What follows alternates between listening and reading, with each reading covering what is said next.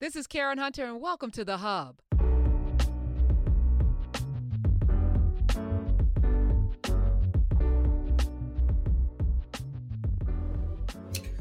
All right. Good morning, good evening, good afternoon, wherever you are in the world, and welcome to In Class with Carr, episode seventy-nine. seventy-nine. Yeah, we are here. seventy-nine, yeah. Okay. We, we blew through our golden anniversary. We blew through the diamond. We went through fifty and seventy-five. But you know, we're here. All of those uh, commemorations, I think there is important to pause and sit in a space, which we're going to do today, and remember and uh, pay homage to the work that has been done and the things that have happened, you know, but the work is ahead of us. This is more work. That's right. And, and before we get started, first of all, this is the first time ever that we are broadcasting an, a live Saturday class in Nubia for the first time. Oh, uh, so Nubians, uh, hello, welcome. And if you are a member of Narrative and you want to watch it on your laptop or computer, you go to community dot narrative dot com and you can see it all in its splendor in class. If you have the app, you download the app, Android, iOS. It is not for tablets. So if you want the tablet view, go to your computer, community dot nubia dot com. Download the app. Use the exact same username and password for Narrative. Nubia is part of Narrative. So if you have signed up for Narrative, you have now everyone is official. Today is Nubia's official birthday. Wow. Wow. Because, you know, you want you want the day to not just be about somber uh commemorations, but also yeah. celebrations. So we're going to celebrate the birth of Nubia today. Uh, so if you're a member of Narrative, you are now also officially a member of Nubia.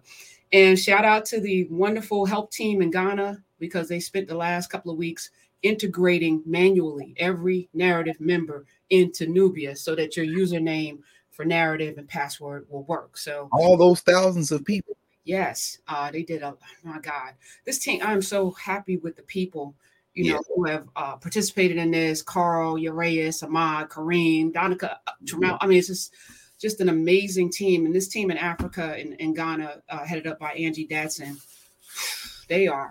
Ooh, they are amazing. And uh, just truly, world, uh, truly global. Yes, yes, yes, yes. And we have a team in the Netherlands headed up by a Black woman. Um, as well, working on the business side. So like, yeah, this is this is turning into a thing that um, I always imagined it would be, but I could not even imagine that it was going to be all of this. So, and it's only because of the people. Oh, it's because of the people. I was yeah. talking with Urias this morning, and he was like, no, it was Carl. Carl, I was talking with him. Uh, he was like, this this is taking on a life force of his own. And I was like, yeah, yeah, um, yes it has. So thank you. Extremely, extremely, extremely. Just not only encouraging and inspiring, but instructive. This the, the, the work itself is teaching. And so even as we ask our folk who are not yet in Narrative to smash the like button and drive the algorithms crazy on YouTube and get all that going, the thousands who come over the Arc of the Week and many who are here now, thousands who will be here today to do that, we also recognize that we are in ch- uncharted territory in terms of the technology. But we are charting a path. And so this is teaching. You're teaching us, Professor Hunter, gathering these folks, gathering all of us in, and then saying we can build out the places we want to be in. Um, have you seen um, Concrete Cowboy on Netflix? Yes. Is that is that with Id- Idris? Yes. Yes, I have. And I loved it, by the way. I don't know if you loved it, but I loved it. And, and just to piggyback on what you're saying, I didn't know what this was going to be. You know, you just have a vision for something, right? You don't know if, but you have to try. You have to set forth to do your vision. Even if you don't know where it's going to end up, you don't know if you're going to accomplish all of the things. But I have faith in a couple of things. I have faith in us. No question. Always. And always also, bet on Black. And also, if, if, you know, if everyone didn't buy into it, it's still fine, because one hundred years from now, the work is still valid and, and valuable and important. So I, I thought about it. If we just do this for the future people, I'm still good. I think it's still it's still very, very important. So I couldn't agree with you more. I couldn't agree with you more. We're um, going to be here. I mean, it's funny. Uh, last night, um, I was in a long conversation. Shout out to my family in Chicago, the Comedic Institute. They have a series there where they do film screenings and talkbacks and conversations. And we had a conversation. That's why, as you were talking, I was thinking about the Concrete Cowboys, because you know, I, you know, I'm a, I'm an adopted Philadelphian. They let me uh, claim Philly since I lived there as long as I did, and I still back I'm still back and forth with them, particularly with Freedom Schools. And when you see that that uh, as Idris Elba says about that film, Concrete uh, Concrete Cowboy, you know, it, he didn't know necessarily where the movie started and where the documentary stopped, because so many of the people in there, the young sister, the elders, the old head, the cat in the wheelchair, a lot of those, you know, for even the brother who played the kind of cat who was on the other side of the law, who put the hit out on on Cole's brother. Yeah. He, in, um, he won an Emmy for When They See Us. Young, yes. young, conscious, beautiful Jarrell. Lord have mercy. That brother. Yes. Yes. I mean, it was so, you know, and it's so funny. You know that it resonates when people who are from a place say, okay, yeah, that's cool. And a lot of people, a lot of Philadelphians in, because of course, with this technology, we can have people from everywhere. And they co-signed. In fact, we had a couple of the brothers. We had the brother who was uh, Idris Elba's dialect coach, and we laughed about it. I said, "I knew you must have had some. He must have had somebody good, because y'all didn't mess John up." You know, there's a there, when you say John in Philadelphia, it's different than Baltimore and D C John. That's a whole nother thing. And so, uh, anyway, I set out to say that, you know, the horse culture of Black people um, in the Western Hemisphere, particularly the United States, is something that is everywhere.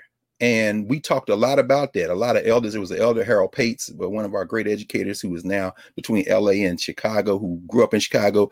He talked about the Iceman and the Ragman and all the people who had the horse-drawn, you know, equipment back in the day. Larry Crow, who interviewed Ida B. Wells' Ice Boy, whose horse knew the ice route so well. He interviewed him years ago. He was like one hundred three at the time Larry interviewed him. And Larry said, the elder told me, he said, when I was a kid, I delivered Ida B. Wells' ice, and I had that horse. And he said the horse would move from stop to stop just as I would get back to the wagon. And when we got to the end of the line, the horse would turn around and go back toward the stable without me having to do anything. I mean, the horse knew the way better than, than I did. But I set out to say that when you see Concrete Cowboy, you're seeing people who have kept something alive that was part of the economy of these cities. I mean, I was rereading, and in fact, I was talking about Compton Cowboy. We talked about this one a little bit. This is, of course, the... Uh, The uh, the brothers and sisters who are out in Compton, of course, and they go back decades as well. Um, but I, I said all that to say that, of course, we see, though, that that, that movie, which is really the conversation we had last night, and uh, shout out to Kam- Kamal Rashid and Yvonne Jones, all the people at K I. Um, we were talking about the impact of gentrification, colonization, really, and the fact that the Philly folks, Cobbs Creek, uh, the area around Fairmount Park, Strawberry Mansion, what they call them. I lived probably about ten minutes from there. So I would see those cats at like four day in the morning, early in the morning. They be, they, sometimes they ride the, the horses down the middle of the street. And uh, right around the corner from John Coltrane's house, where we know the main character, the young man, is named for John Coltrane. He finds out in the movie that's who he's named for. But the fact of the matter is that there is an impermanence, um, an, an instability, a placelessness of sorts that that that dogs that haunts African people in the Western Hemisphere, in the United States. And so even though right now um, that particular horse club has stable club, has ownership of the stables the horses are in directly across the street, the city of Philadelphia, with the Philadelphia Housing Authority and the Philadelphia Land Bank, has started constructing housing, senior housing, which is what we need, more senior housing everywhere. But the, Philadelphia is a big city. You could have put it somewhere else. What do they choose to build? On the land where the horses graze, right across the street, where you see them racing and all that stuff. In the movie. And I'm saying that to say that when you have community, and there's a line in the movie, you know, home isn't a place, it's your people, it's where you are. That's absolutely true. But here's something that's also true. Place matters. Ownership matters. Control matters, because all of that comes with a sense of permanence. Now, we know there's nothing permanent in reality. Everything is in a constant stage of transition, constant stage of change. But in our ability to perceive, in this short time between physical birth and physical death, we have place. And, you know, Nubia is a place. It isn't just a place on the continent of Africa, one of the birthplaces of human civilization. It's now a place where that we have, we control, we have conversations. And so as folks are chatting here live and on the YouTube side, in Nubia, there's a whole other conversation that's compiled. And guess what? You can't just come in this place. Now you can join, but you have to join. And that's something that that is very important as we pause here on uh, the eleventh of September, two thousand twenty-one, when the United States is uh, engaged in a moment of ritual um, creation, identity creation. You can call it commemoration. You can call it pausing to acknowledge. But really what, what anniversaries do, like birthdays or holidays or any other, they're really reinforcing a sense of community. And that sense of community in our terms of our birthdays is real. That's the day we came out of our mother's womb. In the sense of something like September eleventh, two thousand one, it is a it is a fiction. And that fiction doesn't mean it doesn't have real world impact. But I guess what I'm saying is that, you know, this is an important birthday here for, for, for Nubian narrative. But, but I'm just t- thinking about that because those horses have a place until they don't. And when you can't control where you are, they tear your stuff down. Now, next thing, where you gonna ride them horses out? Where you gonna put them horses out? Well, I guess, you know, no. If they decide to put the hammer down on y'all and take them horses, there's nothing you can do. And that should speak to the impermanence of Blackness. And we should always be concerned about the fact that if we don't control it, at some point, you turn off the master switch. We're experiencing that at Howard this week, but that's a whole nother story for another. Yes, go ahead, Professor. Is it though? Is it though? Because uh, I think it is a discussion for today. As I was mm. watching, um, I was doing two things this morning. Uh, watch Blood Brothers, which we'll talk about in a second, but also mm. I was watching. You know, I got up with the you know the time because we all remember where we were twenty years ago. Um, you know, it was a beautiful day, and I remember exactly what I was doing. I know you probably remember. I was talking to my class. Many of them weren't even born. You know, some some weren't even born yet. And I was like, how's that possible? Oh, yeah, okay, I'm older. It's like, it's weird. No, no, a quarter, in fact, about twenty-five percent of the people who live in the United States t- today were not born before September. They were not alive on September the eleventh, two thousand one. They were still on the answer. They were still on the other side. A quarter, twenty-five percent. That ain't counting other people too young to remember. Just right. People who weren't born. You know, I have, I have a young lady from China. And mm. they they actually, in China, played a documentary when she was in school before she came here. Hmm. And they, they talked about it. And I thought that was interesting. I had a young lady from, I want to say Peru.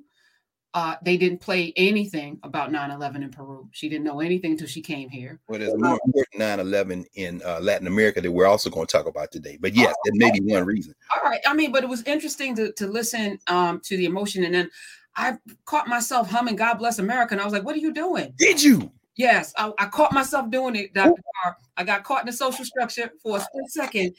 And I realized that for the governance structure to today means something different, especially now with perspective, right? For us. And one of my students talked about imperialism in class. And I was like, oh, okay. Oh. Um, okay, young lady, what are we, where are you going? Can we go there? You know, and yes, we can. And so went there. we went there. Okay. Uh, a couple of the students were you know, squirming a little bit, but we went um, because it's you know, delicate. I asked the question, you know, the impact of that day. We we talk about it, but we don't talk about the why and the how. We don't talk about the history. We don't talk about what did Iraq and Afghanistan have to do with it, and why were we in war with them? And we didn't talk about the squandered goodwill because if they were doing talking about it in China twenty years ago, and they were That's on right. that day. That's right. What happened since that eroded the, the sense of national unity around something horrific that happened? Was there, was there national unity? Mm. And so, oh, so I wanted to bring this up because I in in watching some yeah. of the um, discussions. Um, do you, you know uh, J J? I guess J E H is that pronounced J or Ja? Jay Johnson. Jay Johnson. Jay, Jay Johnson, granddaddy, was Charles Johnson who developed the uh, Social Science Institute at Fisk. Jay Johnson's grandfather. Uh, Charles Johnson was the brother who worked with Ophelia Settle Egypt that did those narratives.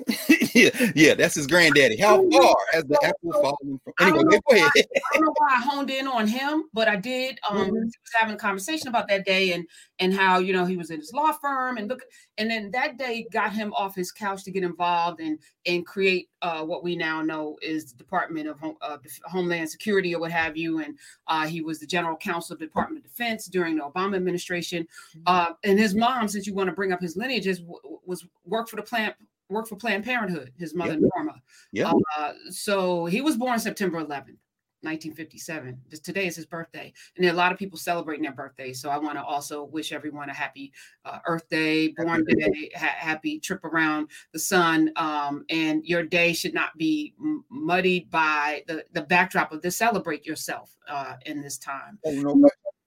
But I was thinking, he said some things about, he said, I, I don't think, he said, today's war is, you know, infrastructure, climate change, cybersecurity, and I thought about what was going on in Howard, uh, how, you know, ransomware can shut down the universities. Um, University.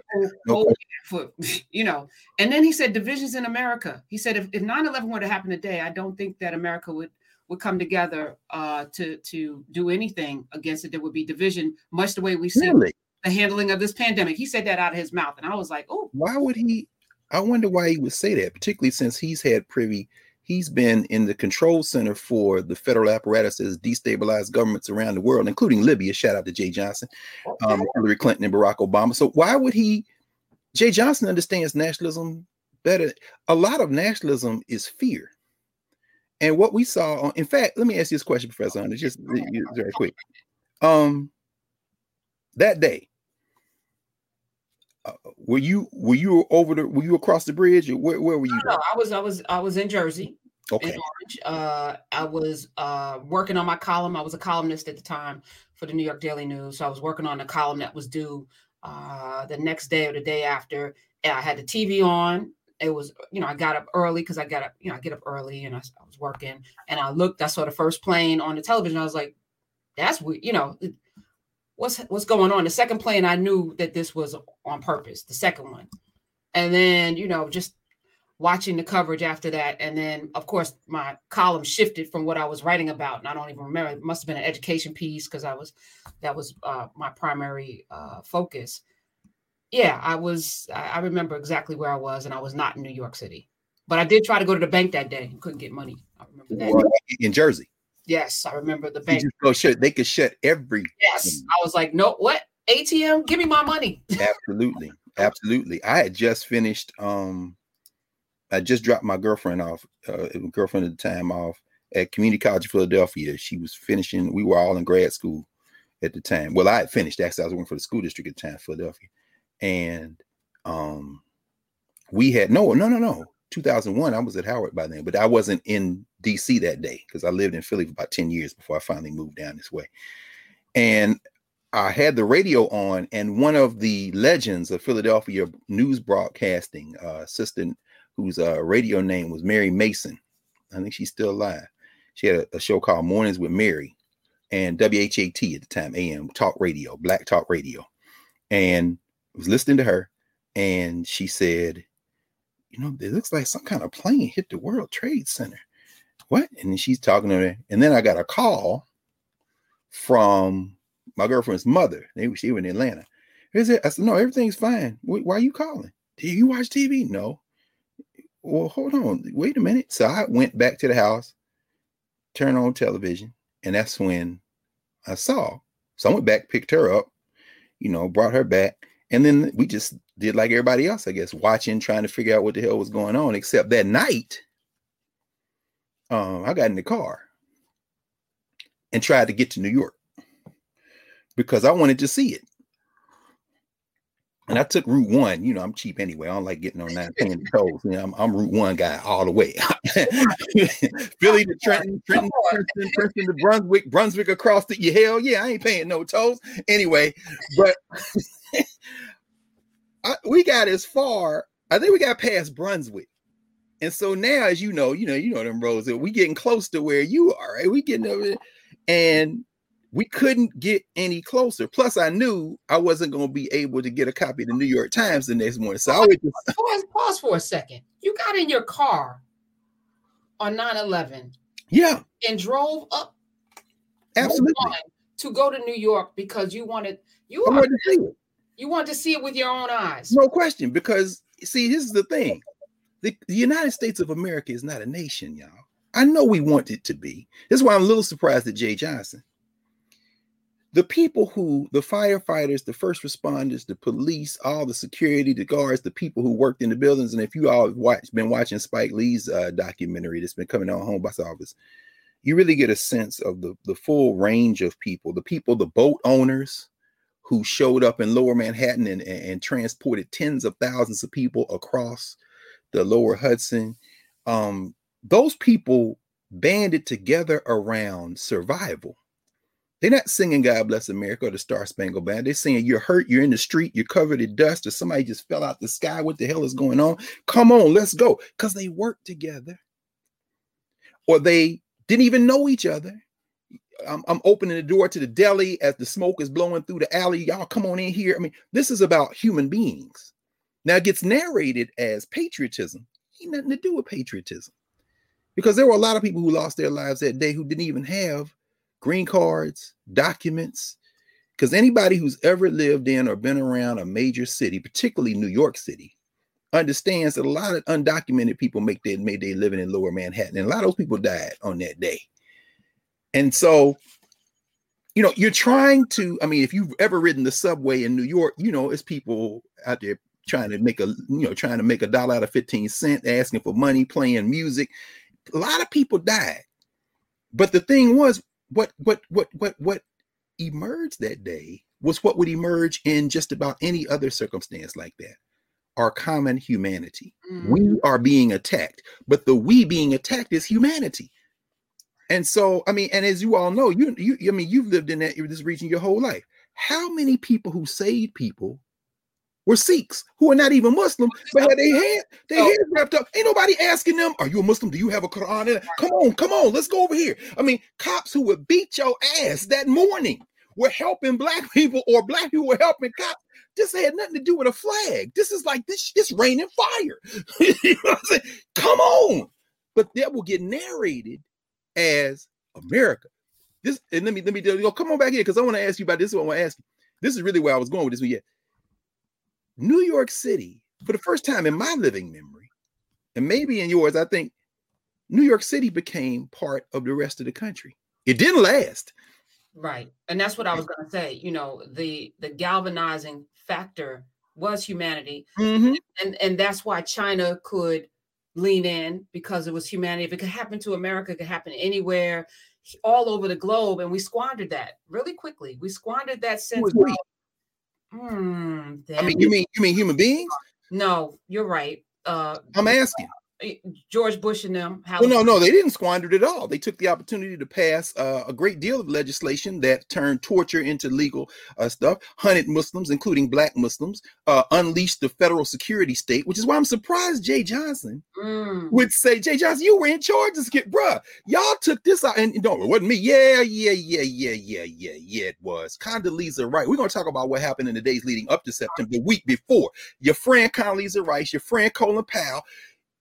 I remember Colin Powell, because what happened September the first, September eleventh, two thousand one, that happens. Two years later, Colin Powell asked at the U N, shaking a vial of chalk, talking about this is what Saddam, dude, why you got that dust in a vial? Because y'all about to attack Iraq. No, they did not miss an opportunity at all. They took full advantage of an opportunity to start wars that we still trying to get out of, that they didn't go fight. So no, I think they took full advantage. So who is the we? Okay, no, I, I said corrected. Um, I also have a student in my class who's from Morocco, and mm-hmm. her she was she didn't she wasn't born, but her mother talks about having to take off her hijab and being afraid for her life uh, in the days after nine eleven, because you know oh they're practicing Muslim, and Sikhs, those same Sikhs who are not necessarily Muslims, right, who are being beaten and killed, you know, who are out there rolling up their sleeves, getting busy, those warriors.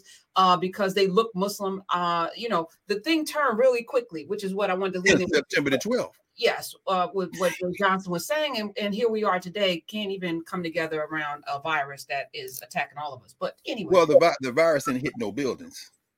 Mm. See, the, I mean, the virus is slow death, and the virus allows the reality that this isn't a country to be exposed, which isn't necessarily a bad thing. It's a painful thing. It's a terrible thing for the sick, for those who have lost their lives. And we don't celebrate any of that at all. In fact, quite the opposite. It's a tragedy.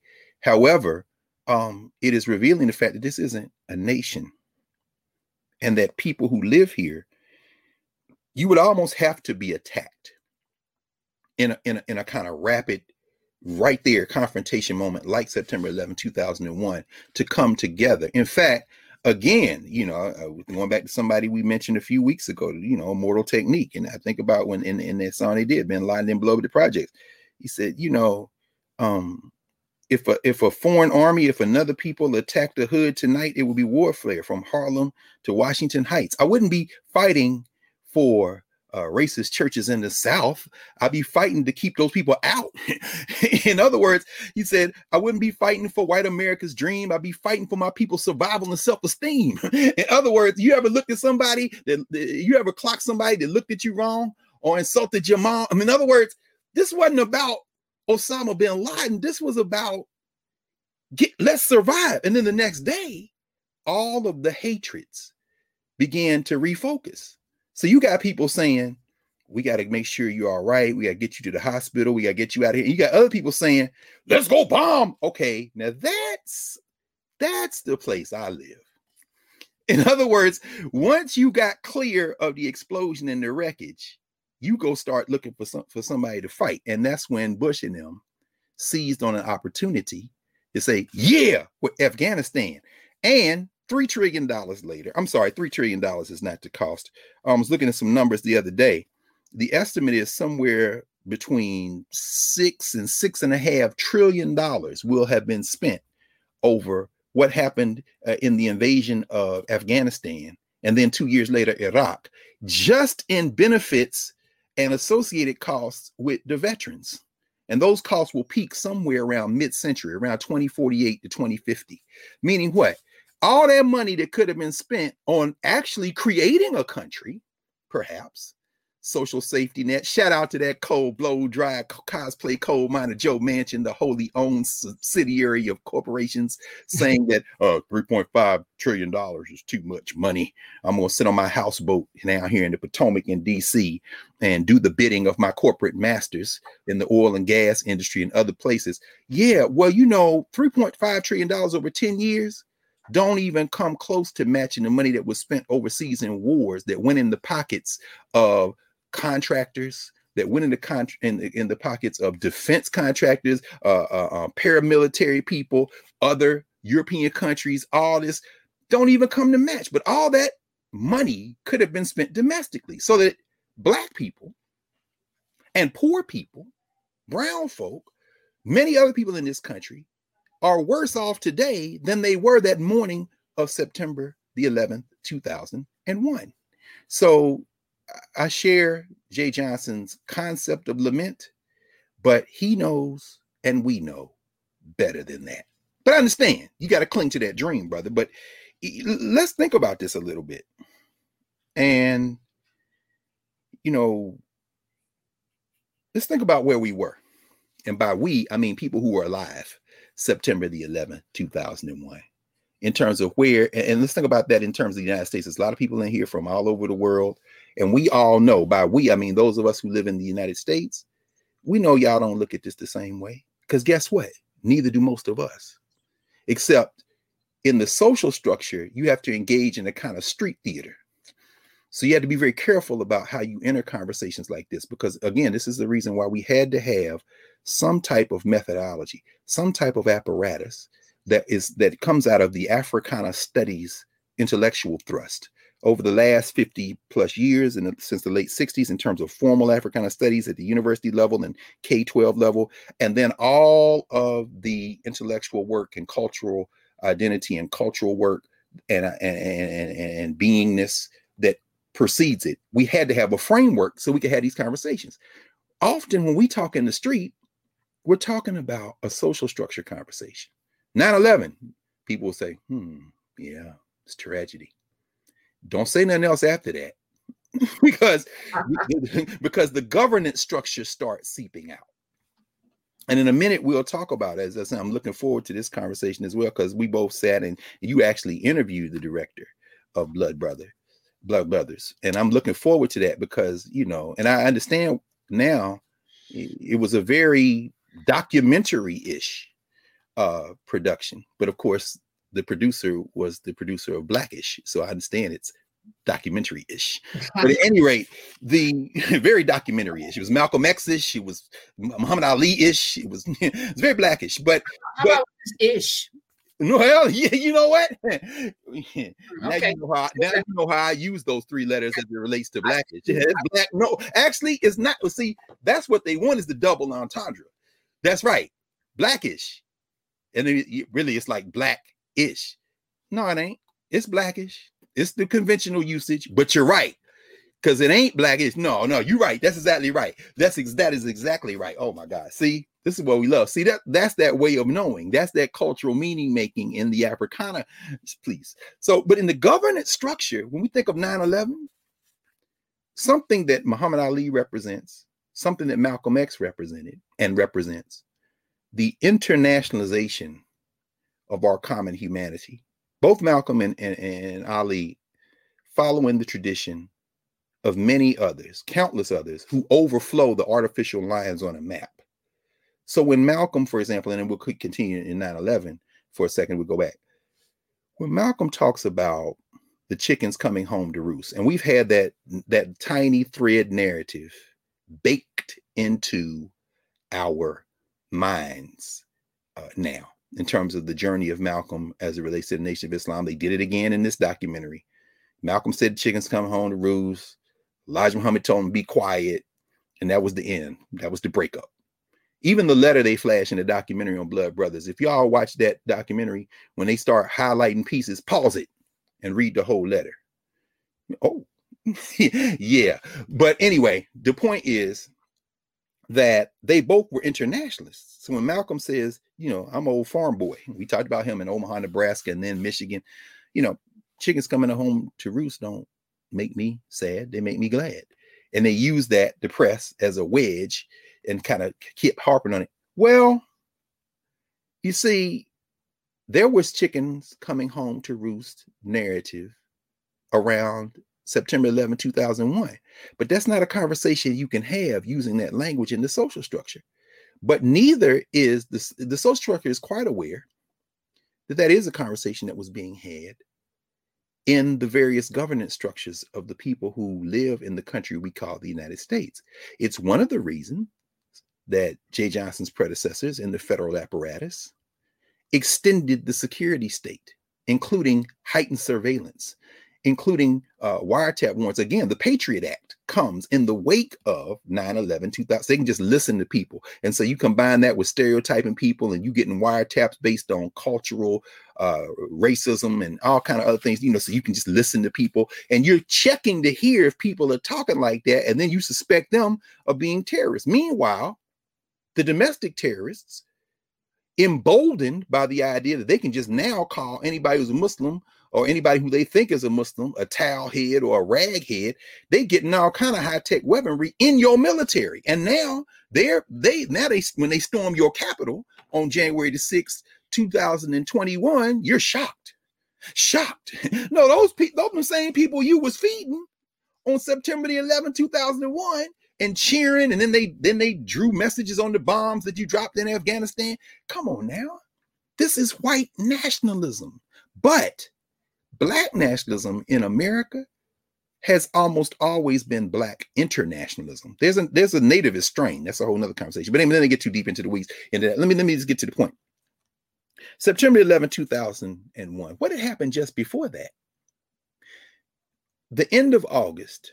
This was the end of August. two thousand one, August the thirty-first, two thousand one.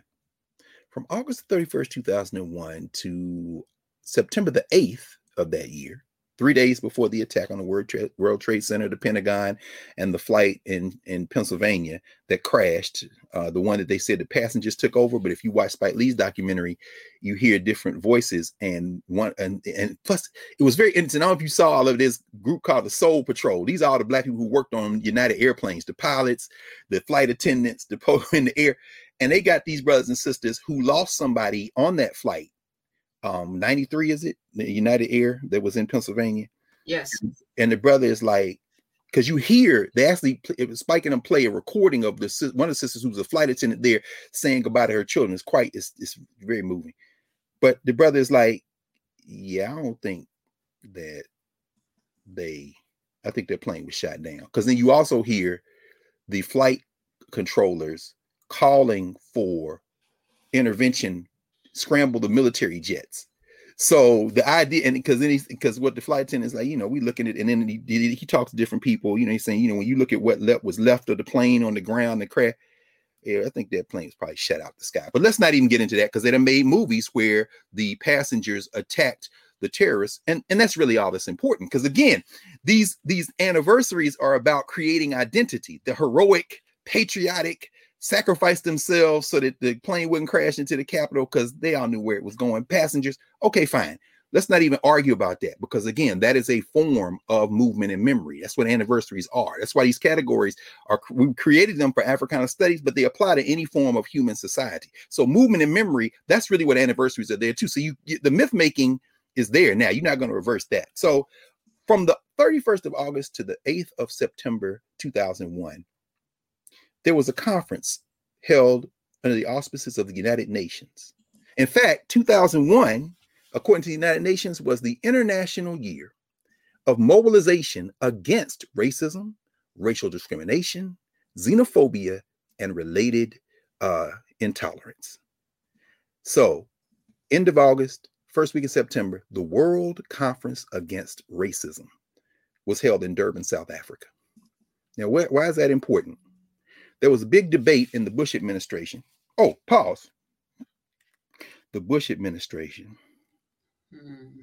Yeah, that's the one that Bush got to be president because his brother and them were able to stop the counting of the votes in Florida, and the Supreme Court gave the election in Bush versus Gore to George Bush by stopping the count, intervening in a state action, and saying in the on the first page of Bush v. Gore that this case shouldn't be cited as precedent in future cases, which was stunning. So anyway, remember September the tenth, it's a whole nother conversation in this country, but let's go back over South Africa. That Bush administration is there. And the Bush administration had appointed, thinking about Jay Johnson again, and the Obama administration, high-ranking official with Susan Rice and others. Uh, they were preceded by the Bush administration's appointment of the first Black Secretary of State. What was that guy's name? Um, Jamaican dude. I'm trying to think. Went to Bronx High School of Science, same place Thornton Carmichael. Um, oh, Colin Powell. Yeah, Colin Powell wanted to go to the World Conference Against Racism, but there was another sister from Birmingham, Alabama, whose daddy was uh, worked in administration at the segregated high school in Birmingham, um, along with Alma Powell's father. Colin Powell's father and Condoleezza Rice's daddy worked at the same segregated high school in Birmingham. Story for another day. Um, oh, Condoleezza Rice, right, exactly. Condoleezza Rice, Condi Rice, Connie Rice, um, Condi, not Connie. There's a, there's a there's Constance Rice and Condoleezza Rice, right? Condoleezza Rice, play sweetly. At any rate, I won't say what Amiri Baraka called her in his poem, Somebody Blew Up America, which then led to them eliminating the position of uh, poet laureate. So that Amiri Baraka couldn't have that position anymore. Who was the governor? Uh, the one who, when they caught him up in some other thing, said, I'm a gay American. To distract, what's his name? Um, McGreevey. McGreevey. Yeah, McGreevey. Yes. Is he still alive? Yeah. Somewhere. He's a priest now or something, isn't he? Mm-hmm. Mm-hmm. Say less.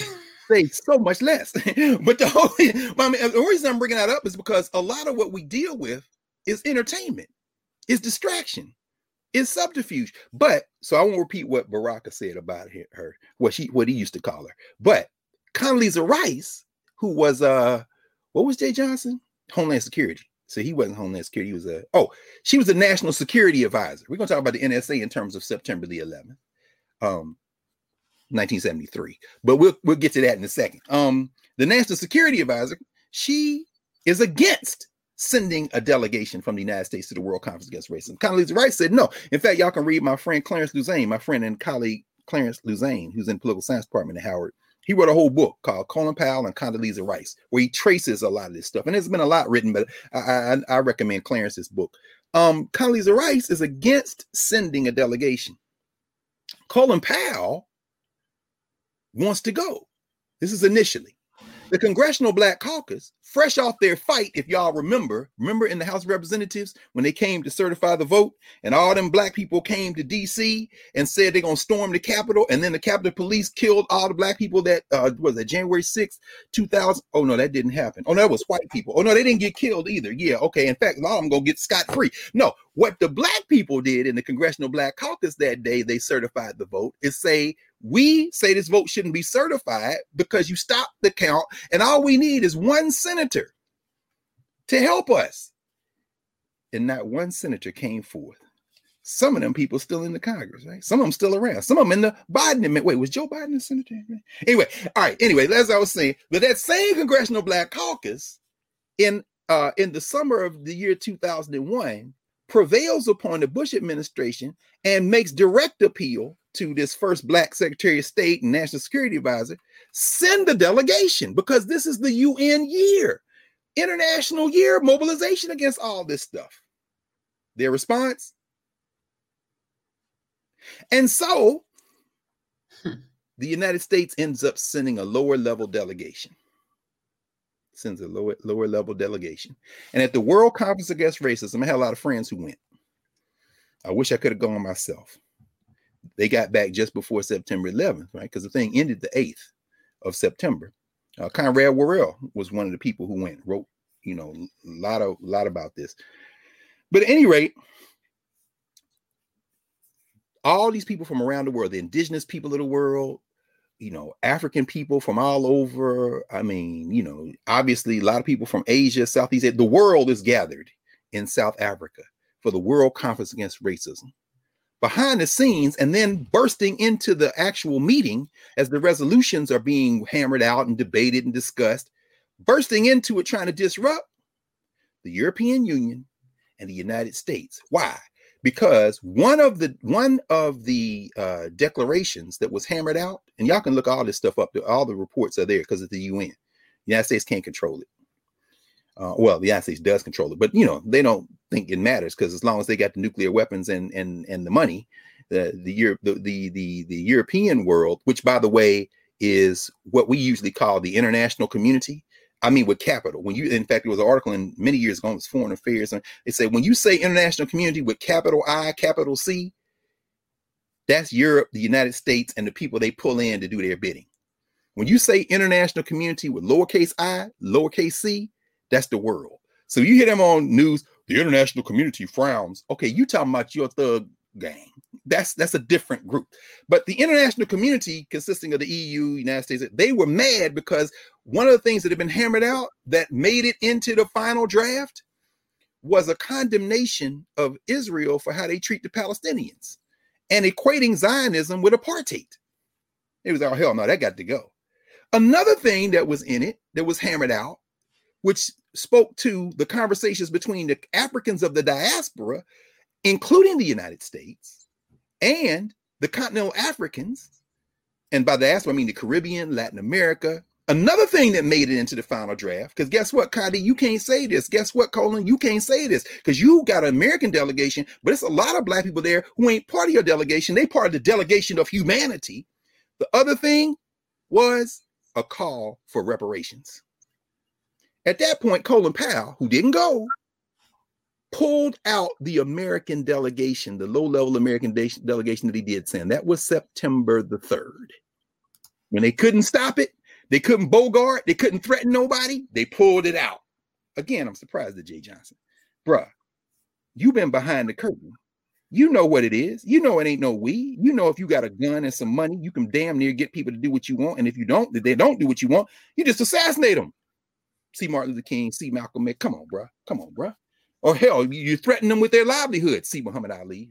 So anyway, blood brothers. Come on, we're going to get to that in a second. But the whole point is, this had happened three days before September eleventh, two thousand one. And that was something people were talking about. So the attack happens on September the first. I'm sorry, September the eleventh, right? And what happens after that? One person. Now, remember, I could understand why you might have been humming God Bless America, because remember, they all got up on the steps of the Capitol and was singing and had the flags. See, that is the that is a classic sign of fear. When you give everybody a little flag, That's why I gotta wear flag lapels. You know, you gotta you gotta prove. If you gotta wear it, then we all know it ain't real. Mm-mm. Or it's driven by insecurity. So they all out there, the Senate, the House of Representatives, singing together.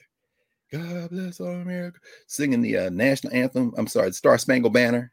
Yeah, the Star Spangled Banner. I know they call it the national anthem, but in the governance structure, the national anthem in the United States is lift every voice and sing. But anyway, they're singing them songs and they're all out there. To, and then they have to vote to basically rain fire on Afghanistan. Because remember, who's in that cabinet? Oh, Donald Rumsfeld, Donald dead now. You don't go to war with the army you wish you had. You go to war with the army you have. Rumsfeld, who stretches back to the Nixon administration. Uh, Dick Cheney, who couldn't wait to get his hands on uh, Dick Cheney, like that white dude they booted out of Jeopardy, who pretended to have a search when he knew he was going to pick himself all along. Cheney as the as the real president of the United States, while George Bush down there is reading the children's books and looking confused when they whispering in his ear. Dick Cheney is at the command bunker like, we getting ready to run the whole table. I'm surprised at Jay Johnson for uh, acting like he doesn't know that these are opportunities that people who empower seize to put the agenda together they couldn't have done even the day before. By September the twelfth, these cats got a plan. September the fourteenth, they can't go just straight. They got to get congressional approval, which has always been kind of murky. Uh, those of you who have heard of the War Powers Act, for example, make a look at that. Does the president just have the ability? No, you got to get congressional authority. Well, not for everything. Okay, no problem. September the fourteenth, they have a vote. And everybody, God bless America, waving the flags. Let's go bomb Afga- Afghanistan. What's Afghanistan got to do with it? Well, Osama bin Laden had something. Wait, what, wait, wait, is he over there? We don't know. No, we got to go. Okay, fine, fine, fine. Yes, everybody, yes. All opposed? Barbara Lee. Death threats. Let's kill her. That's because you've recovered from September the eleventh where, hey, the thing is falling. Come on, let's go back. Okay. The generals, the army people start saying, we got to attack these Muslims. Why? Because our God is God and their God is Allah. You know, God, you know, Allah mean God in Arabic, right? Don't matter. I have a different sound when I say them. I'm looking for somebody to hit. Barbara Lee says, I'm very uncomfortable with this. What if Barbara Lee had not been alone on September the eleventh? I'm sorry, September the fourteenth. two thousand eleven. I'm sorry, two thousand one. I keep thinking two thousand eleven because they did. They got Osama bin Laden ten years later and ten years ago. So halfway between where we are right now and the and uh, and the September eleventh, two thousand one was finally the capture and killing of Osama bin Laden, which they very quickly turned into several movies and made heroes of the Navy SEALs, and we get to cheer again, even though that same type of level of military training is unleashed on the streets on black and brown and poor people anytime we get out just to have a protest, except, which means, of course, who are exempted from that, of course, are the protesters on uh, the uh, on January the sixth, because they aren't protesters. They're white nationalist terrorists. Well, they, I guess they're really not terrorists. Are they terrorists if they're not punished, if they're not engaged? No, because some of them were them same people that was like, we killed him and we're going to kill everybody else. These towelhead ragheads, our God is God, their God is Allah. Meanwhile, people in the governance structure is like, yeah, don't you think so? Well, I think, you know, you, you know how people in the governance structure speak. When they don't want to get in an argument, they'll say things like, yeah, you know, right is right and wrong is wrong. Yeah, well, you know, I mean, in other words, just in the abstract to get out of it while you thinking to yourself, boy, I hope I never see you in the street because we know where y'all going with this. This isn't solidarity. This is white nationalism, and white nationalism, terrorism, tra- terrorism on the domestic front is not even classified as terrorism. We talked about critical race theory. Y'all who want to know a little bit some, more about critical race theory, y'all go look at our conversation, but I'll mention this. One of the central objectives of critical race theory is to draw our attention and keep our attention on the fact that one of the powers of whiteness is making it ordinary. In other words, when somebody talking crazy, the fact that we don't immediately say you crazy, that means that it gets to be ordinary. And then it becomes the, the, the, the kind of ordinary way we think about things. So they make a movie and they stick two or three black passengers on flight ninety-three and a black attendant. We say, yeah, see how we, those people lost their lives in the middle of a terrorist attack that was caused in part by international wars that had been going on for centuries and then decades.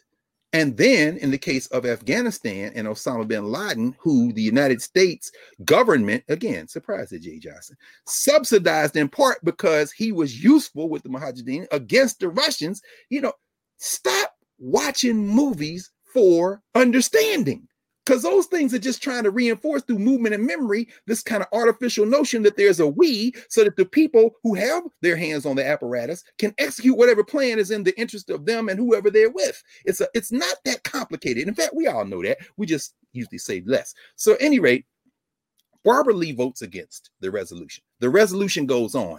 twenty years later, Guantanamo Bay. Okay, we know Osama bin Laden had something to do with it, yeah. We suspect, we pretty much know that Khalid Sheikh Mohammed had something to do with it. Yeah. Okay. You got Osama bin Laden, right? Yeah, he's dead. Okay. And you got Khalid Sheikh Mohammed. Yeah. Yeah, but he, he we're going to get him a trial. Okay. W- wait, that was twenty years ago. Where's the trial? For the first time this week, Khalid Sheikh Mohammed and four other defendants appeared in a courtroom. The first time in years they appeared in the courtroom. And now they're saying the trial might be twenty twenty-two, might be twenty twenty-three, got a letter of motion. But the fact, you know what they're arguing over now? They're arguing because Khalid Sheikh Mohammed and the other four, they got detained um, in the federal penitentiary in Pennsylvania. No, where? Oh, Virginia. No, no, no, Nevada. They got, no. Oh, that little piece of Cuba that you stole in the nineteenth century that called Guantanamo Bay. That's not in the United States, is it? No.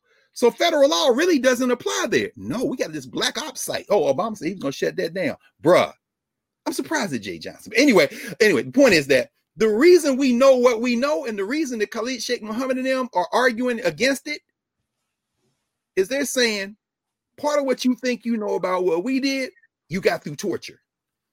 Remember that Attorney General, John Ashcroft?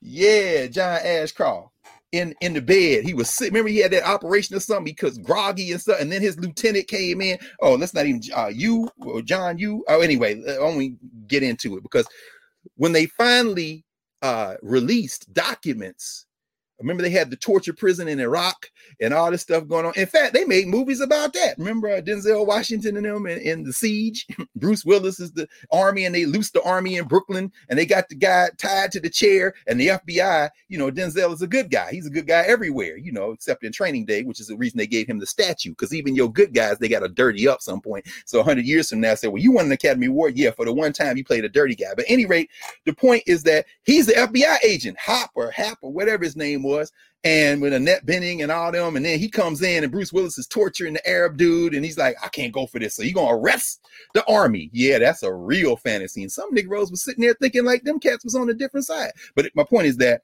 Guantanamo Bay, you can do all that because it exists outside of American jurisprudence. But I'm saying, I'd say that as we're having this conversation, Khalid Sheikh Mohammed's still alive, them four cats are still alive. So if they did participate and plan, they, and they likely did from what is known just to us, not even the people who got the other information, some of which was acquired by waterboarding. Remember all that? Again, never miss an opportunity to expand the security state, to expand your power. They are still alive, being held in Guantanamo Bay. And some of the people, many people been, who have been held over the years, never charged with anything. And in fact, they've been letting them go. In fact, one of the cats they let go is now, is now in Afghanistan with these people who, if you read the papers and watch T V, you think America is against. Well, actually, that's not true. If you read the papers, you know that the Biden administration has already been back channeling. And in some cases, in terms of Anthony Blinken, the Secretary of State of the United States of America, having open conversations with the Taliban on how to at least stabilize relationships to go on. Why? Because when the United States and the Europeans leave, Russia, China, Pakistan, going into that region, never left that region, are thinking this is how we are going to play the next iteration of what they call in this region in terms of geopolitics and all this warfare, the great game. All right, pause. Resume. Barbara Lee? No. Everybody else? Yes. twenty years later, trillions of dollars that could have gone into domestic programs or a whole lot of other stuff, gone. You left. And the cats who were in charge when you invaded are back in charge now. Am I, am I, am I getting that right? Let's not talk about that. Let's go back to September eleventh, two thousand one, because we want to remember why we did it. Okay. If you remember September eleventh, two thousand one and September fourteenth, two thousand one, we were asking you then, why are you invading there? Is that where he is? Uh, turned out the cat was in Pakistan, but you can't invade Pakistan. They got the bomb. Plus, India got the, oh yeah, you know, okay, fine. Two years later, you're going to Iraq. Why are we going in there? Ha ha.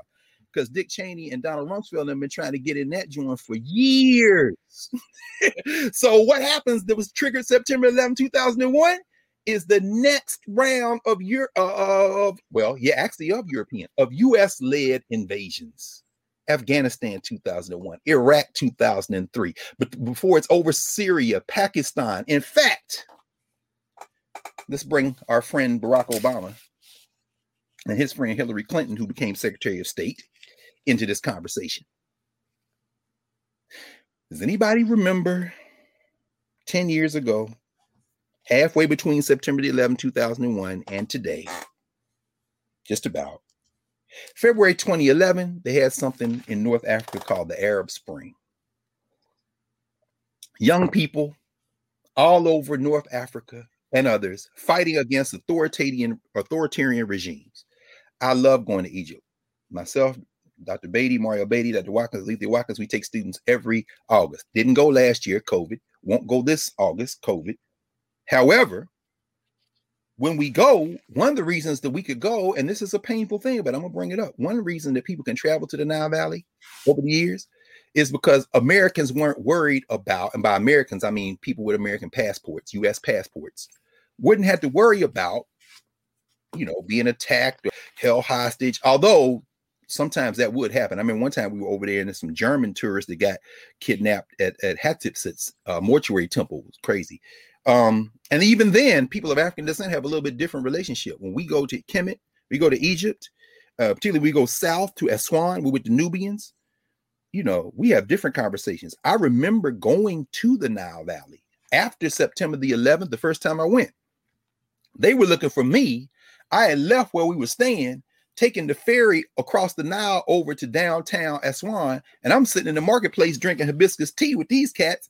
And we talking about American foreign policy. And they were like, well, your president, George Bush. I was like, man, F George Bush. And then they all started laughing, poured me some more tea. And we started talking about, but we're the Nubians. I mean, I'm not a Nubian. I'm an African who came through enslavement, ancestors came through enslavement, born and raised in the United States in Tennessee. And these are Africans who were born and raised in the Nile Valley, who are not Arab, although they are Muslim and speak Arabic. But we have a different even relationship than the other Americans, because I'm watching tourists who are white Americans walking around and they looking at them and whatever they charged me, which was still probably a little high, but we don't care because we know we're going to pay them a little bit more.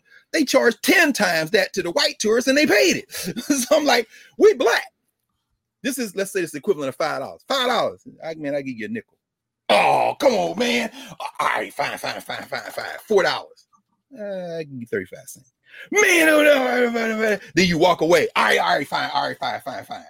Uh, I'll give you two dollars. Nah, I'll give you a dollar. He said, okay, what's your best price? Oh, your best price is one dollar twenty-five. Here's a buck twenty-five. I probably could have got you down to a, a dollar, but I know that that twenty-five cent means more to you than it does to me. And after you finish arguing about it, they say, sit down, have some tea. Meanwhile, here come the German tourists. Here come the French tourists. Here come the white American tourists. How much? ten dollars. Here.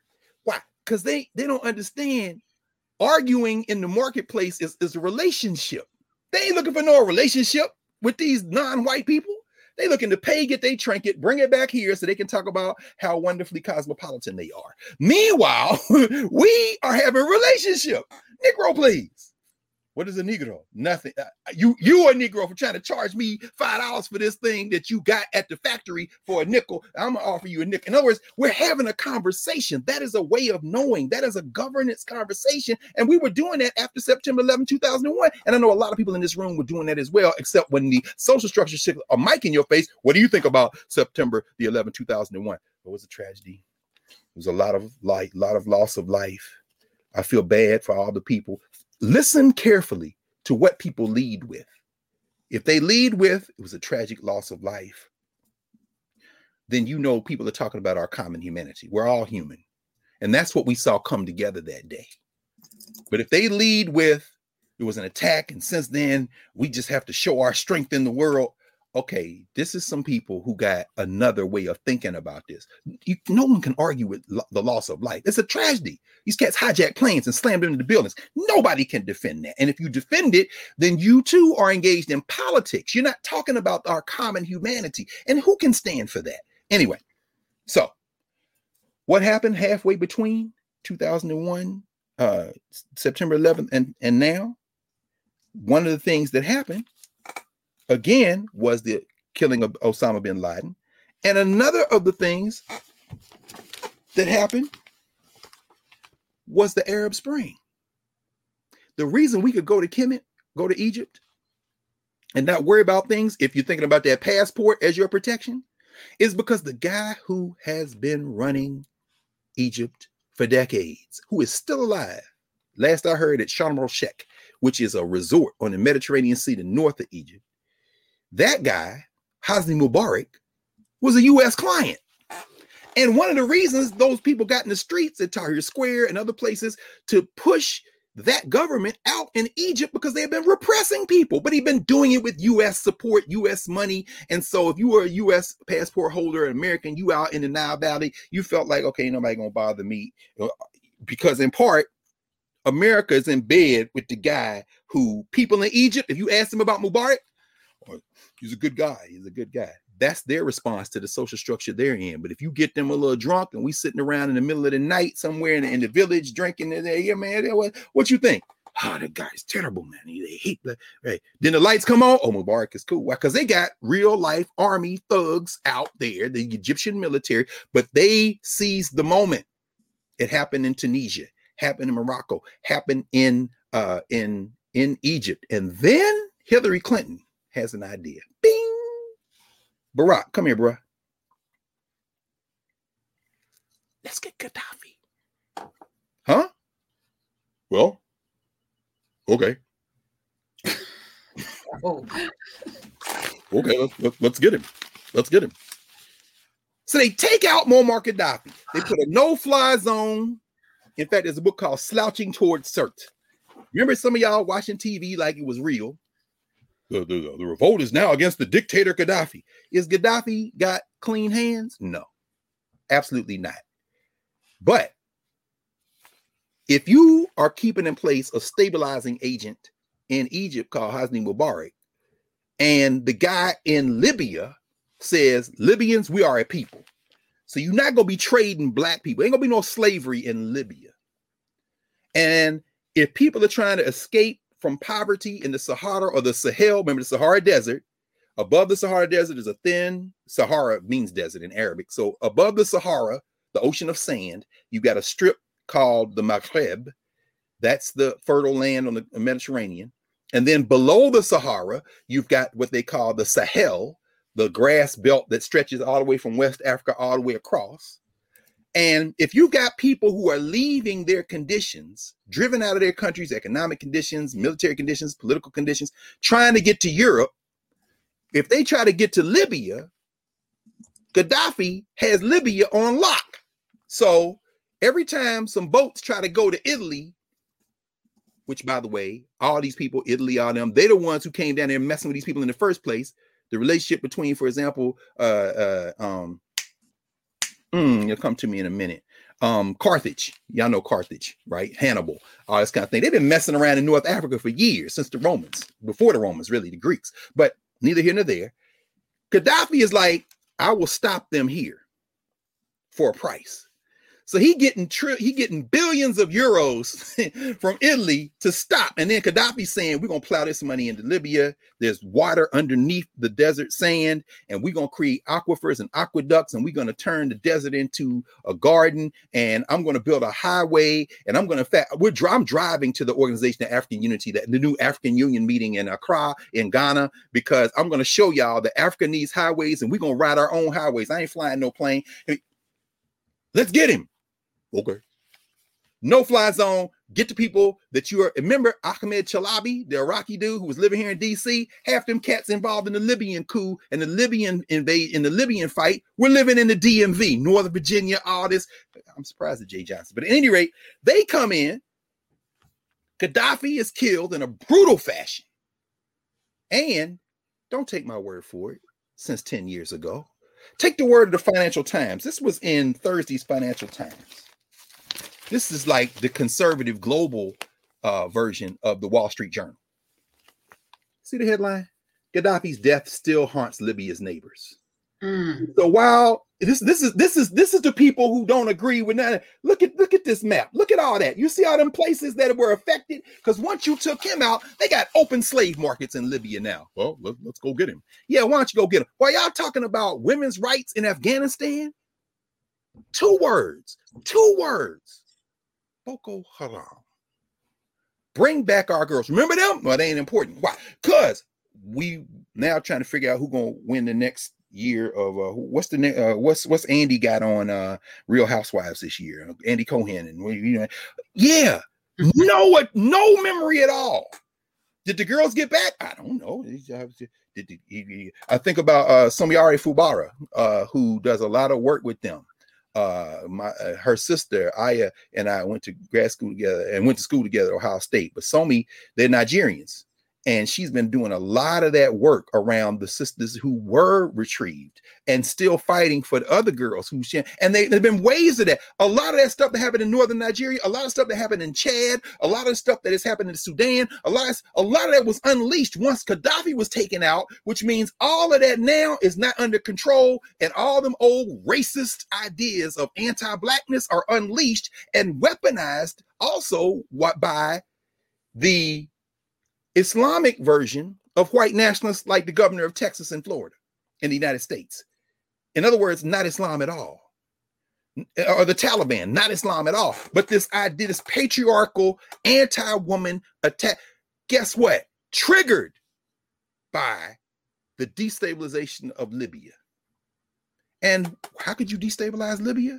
Well, uh, you go back about ten years and, uh, you know, I mean, I, I've got my lapel flag. Yeah, but it's on a tan suit.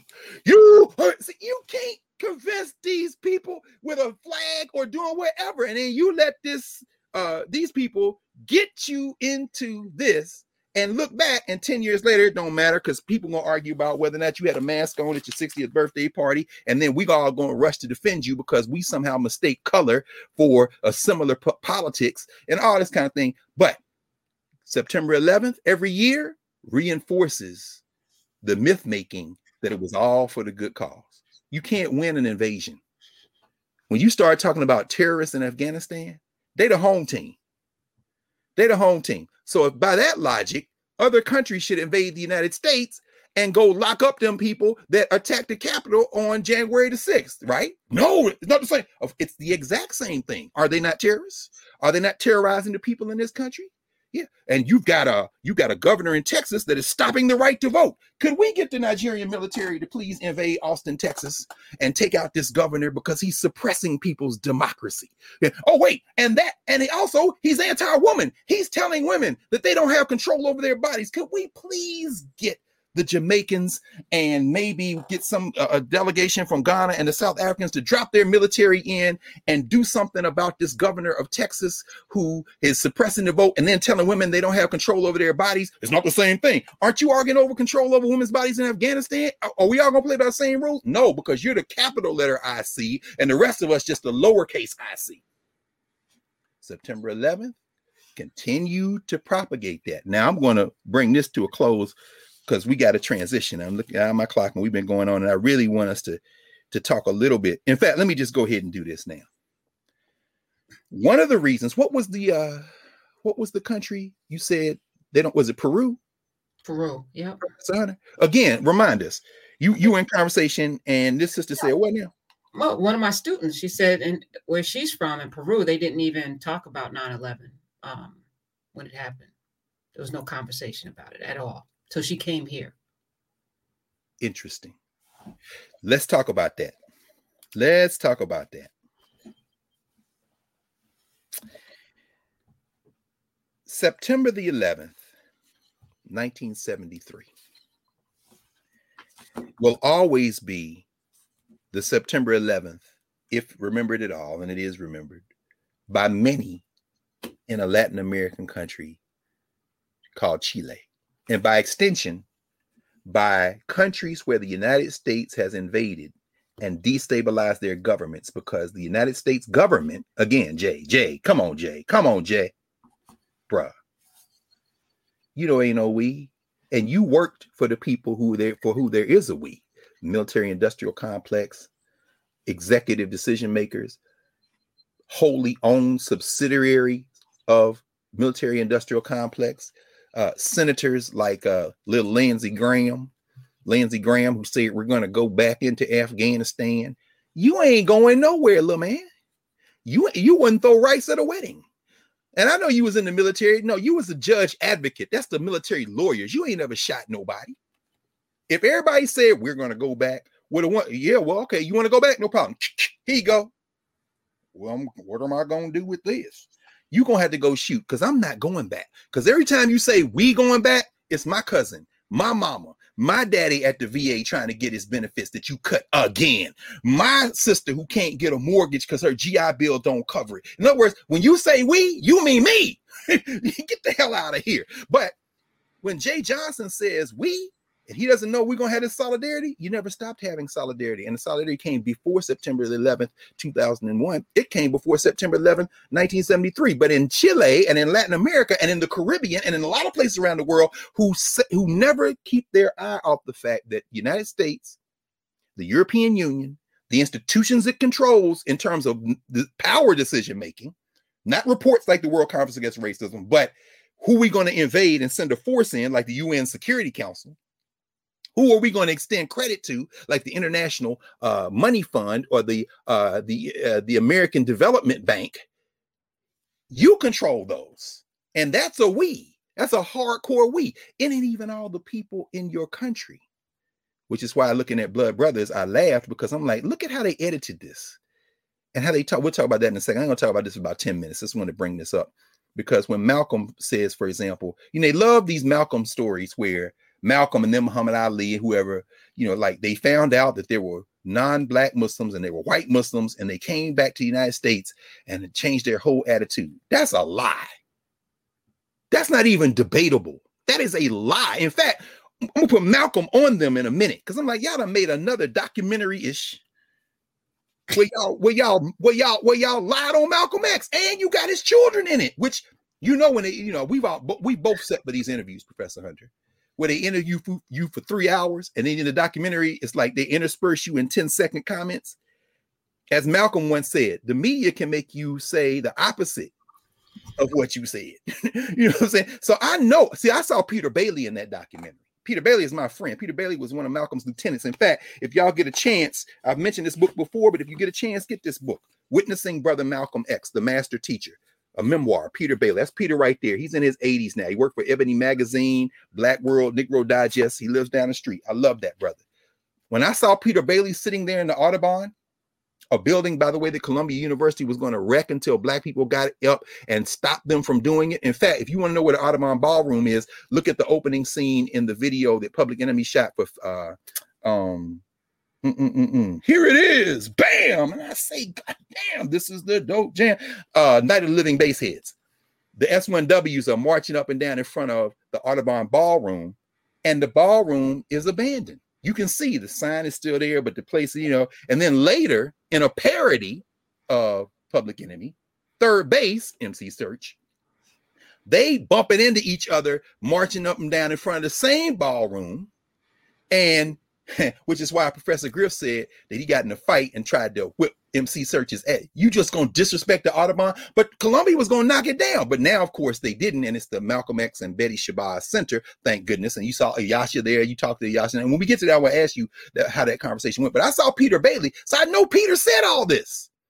I know it as sure as my name. Well, I don't know, as Malcolm would say, what my name was. As soon, as sure as the birth name I was given coming here is Greg Carr, I know Peter Bailey told them that as many times. Peter Bailey, if he talks more than five minutes, he talks about this international piece. But let me let me let me get to the point, because they lied on Malcolm, and we're gonna tie that to what we're talking about right now. So I said ten minutes, so I'm going to take two off and now say eight. Salvador Allende was taken out in a coup d'etat that was fomented, supported by the Central Intelligence Agency of the, Agency of the United States of America under the administration of Richard Milhouse Nixon and his national security advisor. What was his name? He's still alive. He still be going to parties and shit.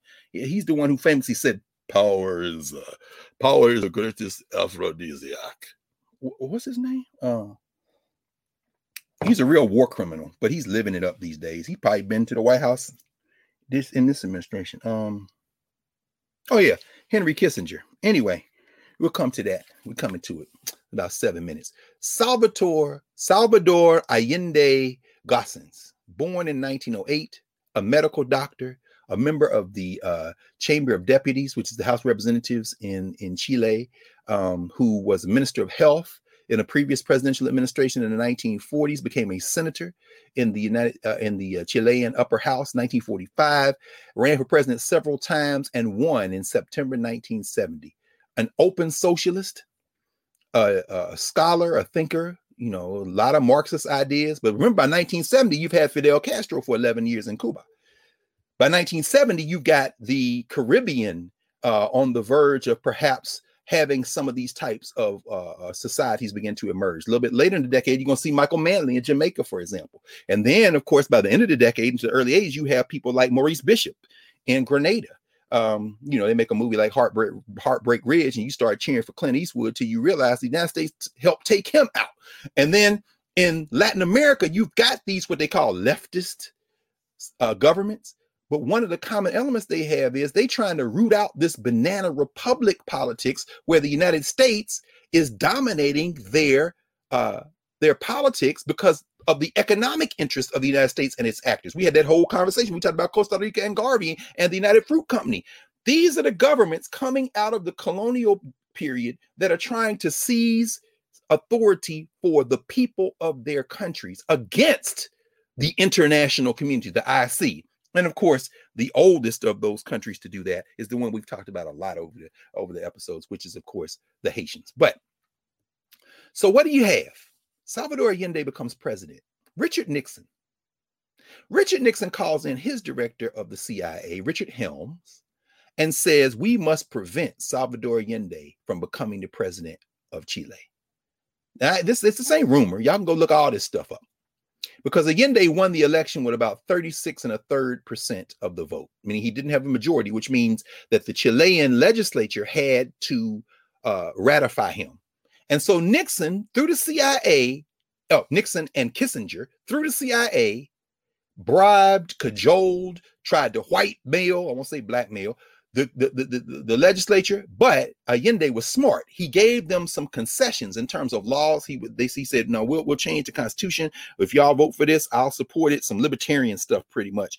And through a consensus, he is ratified as the president of Chile. He takes office in November nineteen seventy. And from November nineteen seventy until two planes, two jets, don't crash into the World Trade Center September the eleventh, two thousand one, but two planes, two jets bomb the presidential palace on September eleventh, nineteen seventy-three. Salvador Allende is the president. He begins to put deep reforms into the Chilean uh, society. We got to put a floor under the poor. We got to expand the economy. And he starts doing some things they don't like. One of the first things he says is, you know what, we got to do something about these copper mines. Copper is one of our greatest exports. We're going to nationalize the mines. Oh, the United States hates that. So what do they do? They pick up the phone and make some calls to the capital letter I, capital letter C international community. The World Bank shuts off all loans to Chile. The Export-Import Bank shuts off all loans to Chile. The Internet, the, the uh, American Development Bank shuts off all access to capital to Chile. Slowly over those years, from seventy to seventy-three, you start seeing strikes in the economic sector. People are hurting now. The C I A is identifying people in the military who they can use to, to say, well, we just need to take this guy out. This guy's running us in the ground. All the external pressure is cracking the Chilean economy. Inflation begins to ramp, uh, ramp up. Food shortages begin to ramp up. And the middle class, not the poor people, the poor, poor people sticking with him, but the middle class, now they going in the press, all the white press, all in the international community. Oh, this guy's a dictator. He's a thug. We got to do something to him. Sound familiar, y'all? This is the C I A playbook, which is going to be important in about two minutes. There is a lit. There was a literal and is a literal C I A playbook. Just like there's an F B I playbook. Because remember, from seventy to seventy-three, this is also the time when you got them putting political prisoners in jail in the United States in, in the wake of the Panthers, the Weather Underground. A lot of people still in jail. We talked about that during Black August. And it's also the period when these white kids break into an F B I office in Media, Pennsylvania, which is really the area around Philadelphia, West Western Philadelphia. West Philly, in Media, P A, and they uncover these documents and leak them to everybody. That's called, uh, uh, that shows us the counterintelligence program. So all that's coming out at the same time. It's also the time during this period that the United States military is now being, no, I'm sorry, the United States intelligence apparatus is being questioned by the United States government, not by the executive. They love doing this stuff. No, by the, um, by the legislative branch. Senator Frank Church, for example. If y'all haven't heard that name, look up Frank Church, because Frank Church is the one who had the church committee that that really pushed it on pushed on COINTELPRO. Because when you invade another country, they want to say, oh, we are rallying the troops, we're coming together. But this is a different period by the nineteen seventies. How do we know? I'll drop this footnote in going back to September eleventh, two thousand one to now, before I finish up with the end day. During the so-called Korean War, Harry Truman raised taxes on the top tax rate in this country to help pay for the war. During the invasion of Vietnam, Lyndon Johnson raised taxes on the top uh, income earners or income getters. Say earners, because earn is a funny word. Did you earn it when somebody else's labor went into the value of your stock? But at any rate, I guess maybe technically, I don't know, I'm gonna get into that. During the Iraq War and the Afghanistan War, George Bush pushed through a tax cut for, for that same group. So when you see Senator Church pushing back against COINTELPRO, because they've they've weaponized the surveillance apparatus using the Vietnam War as an excuse and using the Black freedom struggle as an excuse, wiretapping Doctor King, wiretapping Malcolm X, following people around. Uh, the reason we got some of the things that they played in that Blood Brothers documentary is because the federal government is listening to everybody, and now they're going to release the tapes when they think it can't hurt anybody. So the expansion of security state, and guess I'm surprised at Jay Johnson, but so from seventy to seventy-three, they're attacking Allende. They're undermining Allende. The C I A is literally, Nixon authorized ten million dollars to the C I A to go pay people in Chile to destabilize his government. And on September the tenth, nineteen seventy-three, Nixon gets word. The coup that we're planning this time is in place. We got a guy, the head of the military. You know his name. The head of the military became the dictator who ruled over Chile for seventeen years. In fact, they did a Law and Order, uh, a, a Law and Order episode, because in taking over, he ended up killing two Americans. And y'all know American life is more precious than any other life, which is why the first thing, were there any Americans? When you even asked that question, you done showed that there wasn't no nine eleven solidarity. You looking for American life? Is that different than life? Well, I don't know. The guy who they finally got to go with them, who took out Salvador Allende, General Augusto Pinochet. Y'all remember Pinochet? Pinochet just died in like twenty sixteen or something like that, twenty oh six maybe. He, um, a straight thug. And so they bomb the presidential palace. Two jets, boom, boom. And then within the next thirty minutes, six more runs. Boom, boom, boom, boom, boom, boom. They killing people in the presidential palace. Somehow Allende survives. When they find Allende, he is dead, however, from a single gunshot wound to the head. The general consensus is it's self-inflicted. Fidel Castro uh, said that, no, he died shooting back at the military. That's probably not true. But again, myth-making, just like the passengers took down the plane in Shrinkersville. You, some things you just got to let go. I mean, that's what you know. But the autopsy, they finally exhumed his body, I think, in nineteen ninety. Uh, no, Pinochet was president for seventeen years, then spent another ten years in charge of the military, then became a senator for life. And then Spain decided they wanted to prosecute him for crimes against humanity. And so they asked the United States, will you help us? The United States was like, no. But so much pressure from people around the world, when you say September eleventh to them, they think September the eleventh, nineteen seventy-three, the United States led, uh, fomented coup against Salvador Allende, which was a proxy for the coups against everybody else whose government you don't like in the hemisphere. Y'all look at this playbook. Here's where we come. They, the Spanish and these other, y'all declassify the documents. The United States said, we ain't classified no damn documents. Who was president at the time? Must have been, it was Nixon. No, was it George H W. Bush? No, it was, uh, oh, it was y'all friend, Bill Clinton. Bill's like, no, we, we can't, we can't, we can't declassify these documents. So he asks his Secretary of State, Madeleine Albright, Albright, can we, uh, Madeleine Albright is like, yeah, I don't know if we should do that. But the pressure keeps mounting. September eleventh, September eleventh. What did y'all do? What did y'all do? The guy Pinochet, he, because now he's traveling abroad, just an open thug in the capital letter I, capital letter C community, and they don't want to just be seen straight with blood on their hands. And like Spain ain't got no blood on their hands, they ask everybody they tried to house. And the only reason we ain't speaking Spanish is because the English cut them off with Virginia, sixteen nineteen project. Hmm. No, let's go back seventy-five years when the Spanish got there first. And the only reason we ain't speaking Spanish is because England went out on the North American continent. But that having been said, what you see is Spain is able to prevail, and the United States under the Clinton administration does release some documents. But what Albright, what the U S uh, administration wanted to avoid is what something they call the Pinochet precedent. Because see, the reason they had to do it was not only international pressure on the outside, on the inside, in the capital letter I, capital letter C international community, they have agreements with these other European countries that they expect to be honored both ways. And one of them is, if we got a thug over here, we trying to prosecute, you got some documents on him. If it's not going to interfere with your national security, we need those documents, release them. So Clinton and them agreed to release the documents, not only to Spain, but make them public. But it takes them years. Why? Because the C I A comes in and says, um, who was the director of the C I A at the time? Oh, yeah. September eleventh, two thousand one, uh, two years later, the invasion of Iraq. It was a guy who stayed, uh, George Slam Dunk Tenet. George Slam Dunk. Remember, the invasion of Iraq is a slam dunk. He has weapons. They still look for them damn weapons. And Colin Powell shaking a vial of, uh, a vial of chalk. I might as well have been shaking my damn timer. But at any rate, Tenet and the C I A, we ain't releasing these documents. Along with the National uh, Security Administration. They said, we ain't releasing these documents. Why? Because if we release these documents, you will find out techniques we use that we still use today. That was the official explanation.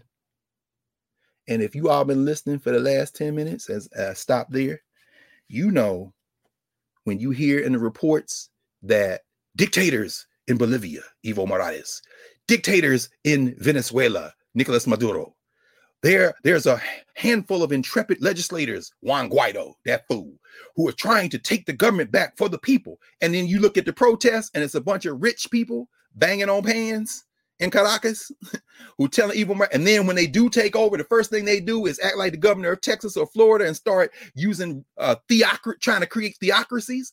And then they fly to D C and take pictures with American legislatures and presidents. The C I A said, if we release these documents, they're going to find out our playbook. So those documents were never released. Now, what does that got to do with Muhammad Ali and Malcolm X? A lot. Because myth-making isn't just about September eleventh, two thousand one. As Professor Hunter, we uh, we watched this Blood Brothers as we wind to a close here, at least the, our last topic.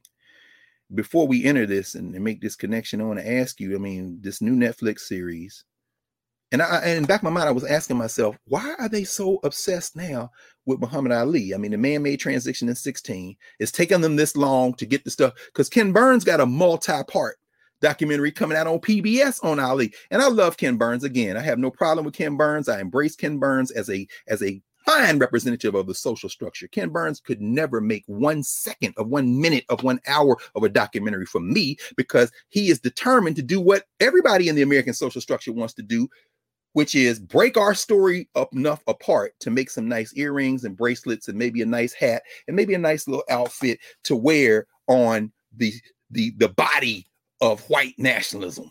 And Ken Burns is an expert at it with his, you know, music. But now he's at Ali. And then we saw Blood Brothers. What what is that about? Because you had a conversation with the brother who directed it. Can't hear you. Wait a minute. You, I muted you when you're talking because I want to make sure I don't interrupt. No, uh, and no, also, my outbursts when I'm laughing, I, y'all don't need to hear that. Uh, no, no, no. um, yeah, so I interviewed Marcus Clark with an E, uh, whose parents come from Jamaica. Uh, he was named for Marcus Garvey. His parents were, you know, part of that whole movement. And I was really excited. I hadn't seen it yet. Uh, Ilyasa, the youngest daughter, you all know that famous picture. It's also featured prominently in the documentary. She's sitting on Muhammad Ali's lap, and that image of Malcolm and, uh, excuse me, Malcolm X, Muhammad Ali with the daughters and Betty Shabazz, the little girl, the littlest uh, of the Shabazz um, daughters, is sitting on Muhammad Ali's lap. She does not remember that day. She was too little. She does not remember their relationship. Mm. So she opens the documentary. But I was really excited because, you know, the, we saw One Night in Miami. We talked about that here in class as well. And, you know, the relationship and then the back and forth and then the fissure, the the, the separation, um, the rise of Muhammad Ali into our, into the framework of who we are mm-hmm. was directly responsible. You know, uh, Malcolm X was directly responsible for that in many ways, you know, um, and, and the documentary will tell you that, you know, Muhammad Ali knew uh, Honorable Elijah Muhammad before he knew Malcolm X, but it was Malcolm X's tutelage. So let's be very clear. No that led that twenty-one year old, twenty-one year old to an enlightenment and to an understanding of himself beyond just being pretty and, and yeah, no. So that's I was right. excited. I was excited. So there were a couple of things I just want to, you know, without getting too much, y'all watch it, but I'm watching it with a different eye and a different lens. Thanks to you. I'm watching it for the cinematography. I'm watching it for, you know, how the, the archives and what footage they use and, and the images that they use. And that. So yeah, there were a couple of moments that I was really disappointed mm. in the people that they, um, talked to. Uh, there were two in particular. I'm not going to give their names, but they both had a similar cadence and a similar lightness of voice, and very, very um, soft, not just soft spoken, but high, like a, on a higher register. And and they both seemed to lack the depth to be able to have a conversation about either one of these gentlemen. And they kept disrespectfully referring to the Honorable Elijah Muhammad as Elijah. Of course. He just bothers me. And Malcolm as Malcolm. You weren't friends with them. I tell my students this all the time. You're never going to refer to me as Karen. We're not friends, colleagues, or contemporaries. You will come always on. Give me my respect. But more importantly, anybody that comes in, I tell my young producers, when you refer to somebody that's you're inviting, you call them Doctor, Mister, and Missus, because y'all ain't pals. Y'all not pals. You're friends. You don't know them that familiar. Um, you know, y'all not that familiar. And I hate it. Every time they kept saying Elijah. And I was like, ugh. You no, they, they don't respect. I mean, they social structure. We give we give credit to those who prop up. The other one was melanemic, um, and both of them acted like they were authorities. And I'm like, yo, why why are they getting so much face time? I realize now that they might have had something to do with the, the book or something. I don't no, know. It was documentary ish. Oh, it was the ish, right? Yeah, it is ish. It is documentary. In fact, here go the book. Right, we talked about the book. Blood Brothers. We, you, you don't mind if I name the names, do you? You go ahead. Knock, yeah. yeah, this is uh that whole documentary was based on this book, Blood Brothers, by Randy Roberts and Johnny Smith. Johnny Smith was the younger of the two white dudes. Randy Roberts, you know, Randy Roberts, who said Muhammad Ali, when he was in Rome in nineteen sixty, when he was boxing, he was like the mayor of the Olympic Village. Here's a little tip. When white people call you the mayor of something, that means you ain't got no power. You're just like the the the, the court jester. He was like the mayor of the Olympic Village.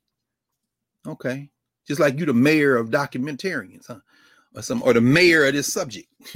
But come on back, Professor Hunter, because I, I I'm interested in hearing, because Marcus Garvey's uh son, living son, Julius, was in it as well. Yeah, and now that I didn't realize the brother was Jamaican, his people are Jamaican. That might explain why Julius, because they had some very phenomenal interviewees interspersed in there, like Peter Bailey and Julius Garvey. Yeah, yeah, yeah. Um, the other thing was, you know, this whole and, and the more we have these clean glasses of water poured for us on Saturdays and beyond, um, the more I'm realizing that, you know, the purpose of these, these uh, public facing, and I don't even want to call them documentaries, the, the plethora, the, the, the, the, the amount of documentaries that are being flooded into the marketplace um, to tell our stories, right? Wrong to tell our stories um, in a wrong way. You know, just well, for their purposes. Well, what are their purposes? Well, I think their purposes are to, again, their purposes aren't our liberation, aren't our elevation. I don't mean the black elite or the black middle class, and I don't mean a black director, a few black producers. I don't even mean the children of the figures that are being discussed. I mean the vast majority of us who don't have health care, who don't have uh, the security of to be free from being assaulted by the state, whether it be through police or through bureaucracy. I mean, the people who are the people that Ali and Malcolm were talking about. And so, you know, their objective is, I think there's there's several things in the social, let's just look at it right quick, social structure. Their objective is to break up black formations and then absorb them into this imaginary white narrative. Again, critical race theory. Part of critical race theory's objective is to help us focus on how whiteness operates in this society. Whiteness is most powerful when it creates itself as the norm. So, you know, Randy Roberts, and I was actually on some, maybe National Public Radio when the book first came out. This book was published in, hold on, let me flip it. This book was published twenty sixteen. So maybe the following year, I was on a radio program with Randy Roberts. Again, I, I don't have anything against any of these people. I, I, they should write all these books. They should do whatever they do. Our problem is when we use these books as our authorities instead of looking in the mirror and asking our people. But I remember in the conversation we were having, I was like, it's very interesting how Malcolm and uh, and Ali, you know, Brother Malcolm, and we, you know, black folk will say Brother Malcolm because in the governance structure we still think of him that way. And uh, and and black people who were not Muslims. We're not Muslims. In fact, let me just do this. Where's Peter's book? About Peter. Let me just do this from from this from Peter Bailey, who knew them both. Peter Bailey says this on the first page. He said, most of us were not members of the Nation of Islam. He was not. This, this man from Tuskegee, Alabama, brought up the Christian church. Most of us were not members of the Nation of Islam, nor Muslims religiously, nor from the streets, nor ex-felons. In fact, most of Brother Malcolm's Muslim supporters were not were also not, as often projected, ex-felons. Most of them were serious opponents of the white supremacist racist system that's so entrenched in this country. Most of us did not regard Brother Malcolm as some kind of God figure who was going to miraculously save us. Rather, we looked upon him as a great human being, a great black man, a wise charismatic leader, a man with a plan. We were impressed with his integrity, his vast knowledge of the true state of race relations in the United States, his commitment to and love for black people, his ability to communicate with everyone with whom he spoke, from heads of state to young people in the inner city neighborhoods who were caught up in the white supremacist racist system. Now, next sentence, because I know he said this. He says it all the time, and y'all about to hear it. And it wasn't in that documentary, his connecting us to the struggle being waged in Africa and other places against European colonialism and his courageous willingness to put his life on the line in the campaign for equal rights, equal justice, and equal opportunity. That is not the objective. Netflix objective is profit. Anybody working with Netflix objective is profit and notoriety and platform. And while they're doing it, they want to do well and do good at the same time. A lot of them, I don't question their motives. What they don't understand is individuals don't beat institutions. Netflix is part of a larger institution. It's part of the economic wing of the international capital letter I community, capital letter C. These producers and directors and people, y'all part of the lowercase I C. The lowercase I C don't beat the uppercase I C without organization. And what Malcolm was doing, what Brother Malcolm was doing is was about organization. What Muhammad Ali ended up doing was about organization. That's not in the documentary, except to freeze them in black and white in the sixties, freeze Malcolm at his death, freeze Muhammad Ali in The Nation, and then wait until, and there ain't no such thing as a spoiler alert. If you study this stuff, you know, y'all know the stories. Freeze him until the last five minutes where you drop into Talking Heads, Todd Boyd out of the University of California. Uh, I, I was conflicted when I bought the Malcolm X uh, postage stamps, and they lied on Ali, and they showed him at the Olympics after he got sick. That's when they can embrace him. Oh, that's true. That should have been at the beginning of the documentary. You stuck that in, so you got a fig leaf to cover yourself from the critics. Guess what? I done burned that damn fig leaf off. It's documentary-ish. It ain't enough. And then, and then, and then Hannah, and I was thinking, when are they going to mention this? Because remember they asked Rahman? Yes. They asked Rahman what your brother thought, and he said, I don't know. Rahman and Muhammad, let me not get into this, because one of my students, I love this young brother, I was telling you, uh, Sean Ali Mickens, who uh, that's his great, uh, great uncle. You know, so Rahman and he, him and Rahman, you know, they hang out together. Young cat. In fact, he was in the streets in Louisville when they Breonna Taylor. He's from Louisville, and when you when you see him, he just makes you smile. When he first introduced himself, we were talking. He came to my class, even though he wasn't in the class. He said, "I was told I need to come in here and listen to what you saying." Oh, what you? Why you saying it like that? Then we started talking. He was he was he, he came there to judge me the way he's supposed to be. now now should I take a class with you? Because I can't. And we got to talking later on in the conversation. It came out. He said, yeah, Muhammad Ali, you know, my great uncle. I started laughing. He said, why are you laughing? I said, of course he is. He looked like Muhammad Ali. He looked like, a, and he's got the same generosity of spirit. And when he came in the room, it was like five or six other freshmen with him who was just like around him. I said, this is, now I have a glimpse of that ethos that's in your bloodline. Some, some of that is physical, but, but to my point, Rahman, whatever he's going through in his life as he approaches transition into ancestorhood, I suspect it's what some of what his brother, it wasn't just getting hit in the head. Because when you hear Rahman, so when you ask him a question, I'm not sure that he can he can access all of his memory bank. In fact, I'm pretty sure he can't, but when you could hear. But when Hannah came on, I said, finally, two seconds before it was over, she said what, if you read her book with her father, Soul of a Butterfly, Ali said. You don't have to ask Rahman what Muhammad Ali said about Malcolm, because Rahman, because Ali writes through his daughter who interviewed him in Soul of a Butterfly, one of my greatest regrets was that I didn't make up with Malcolm X. I should never have let them split us up. Mm. And in fact, if I had to do over now, again, I wouldn't do it. He said that. You understand? They don't even say that until right at the end. So if you don't watch to the credits, and then they just slipped it in, which lets me know, I'm sorry, to use the language of the uh, Nation of Islam, that documentary is tricknology. Anyway, let me know. You think about how, um, again, for me, I'm watching with an eye on what we can learn, what we can glean, things that yes. we can pull from it. And it was a couple of things. That moment reminded me that Muhammad Ali was twenty-one years old. Come on now. First of all. Yeah.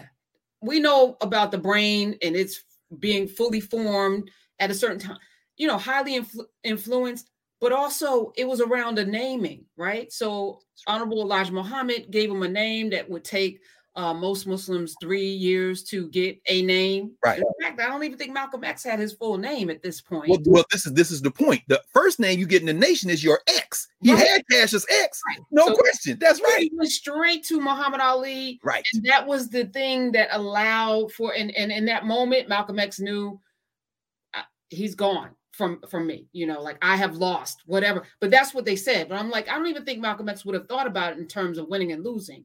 You know, well, well, you, you heard the interviews. Did, did he even say that? Every time when the white reporters put the mic in his mouth, what did Malcolm say? I'm not going to let y'all. Right. And then what did Ali say? Even at that age, Ali said, first of all, I don't believe. Remember when we were first going to Chicago? Brother. Yeah, that's my, my brother. brother. Even at the moment, he, they broke apart. He never said he wasn't his brother until after he got killed. And he, see, this way I got to read Ishmael Reed's book. Ishmael Reed wrote a book called A Complete Muhammad Ali. And you know, Ishmael Reed don't give a F about, he didn't interview. Understand, no, Professor Hunter, let me ask you this, because again, this is another one of your countless areas of expertise. I just asked you this broad question, having covered so many of these people. Professor Hunter, is the fight game dirty? What, is that a question? I'm just asking. You know, is there any organized crime around the fight game? I mean, are you asking that question as could a question? Could you help us? Because there's some oh, people watching from other countries who okay. might just. The answer is yes. Of course, it's. So, uh, so, so, so when you have a Sunni listening And there's mm-hmm. Reed writes about this. When you have Muhammad Ali, this Louisville group, I'm assuming these are all businessmen with no connection to muscle or the mob. I'm just asking. No, yeah, right. And and the fact that, that we got a glimpse of that too. Once once there were uh, rumors that he was uh, possibly becoming a black Muslim, right? Which is what they call it, um, which Malcolm X constantly said, black Muslim. No, he's he's follower of Islam. Like, right. Stop with that. Um, they met with him and was like, okay, there's nothing we can do to stop you, but please don't say it out loud. Right. Well, why couldn't they stop him? Because he. Well, tell me why. why no, no, no, please don't leak. Let me say, and remember now, remember this name, Herbert Muhammad, who became Ali's manager. You got to read Ishmael Reed, who interviewed all these guys, who none of them were in the, even the ones who are still alive. So, Professor Hunter, is the Nation of Islam associated with people who might not necessarily have come from backgrounds where they hadn't used their fists or maybe guns or knives or? I don't. Is there anybody in the Fruit of Islam who might not be scared of the mob, or? Yeah, um, hmm. I'm sure. yeah, yeah. I'm not sure. I'm not sure. But this is just hypothesize.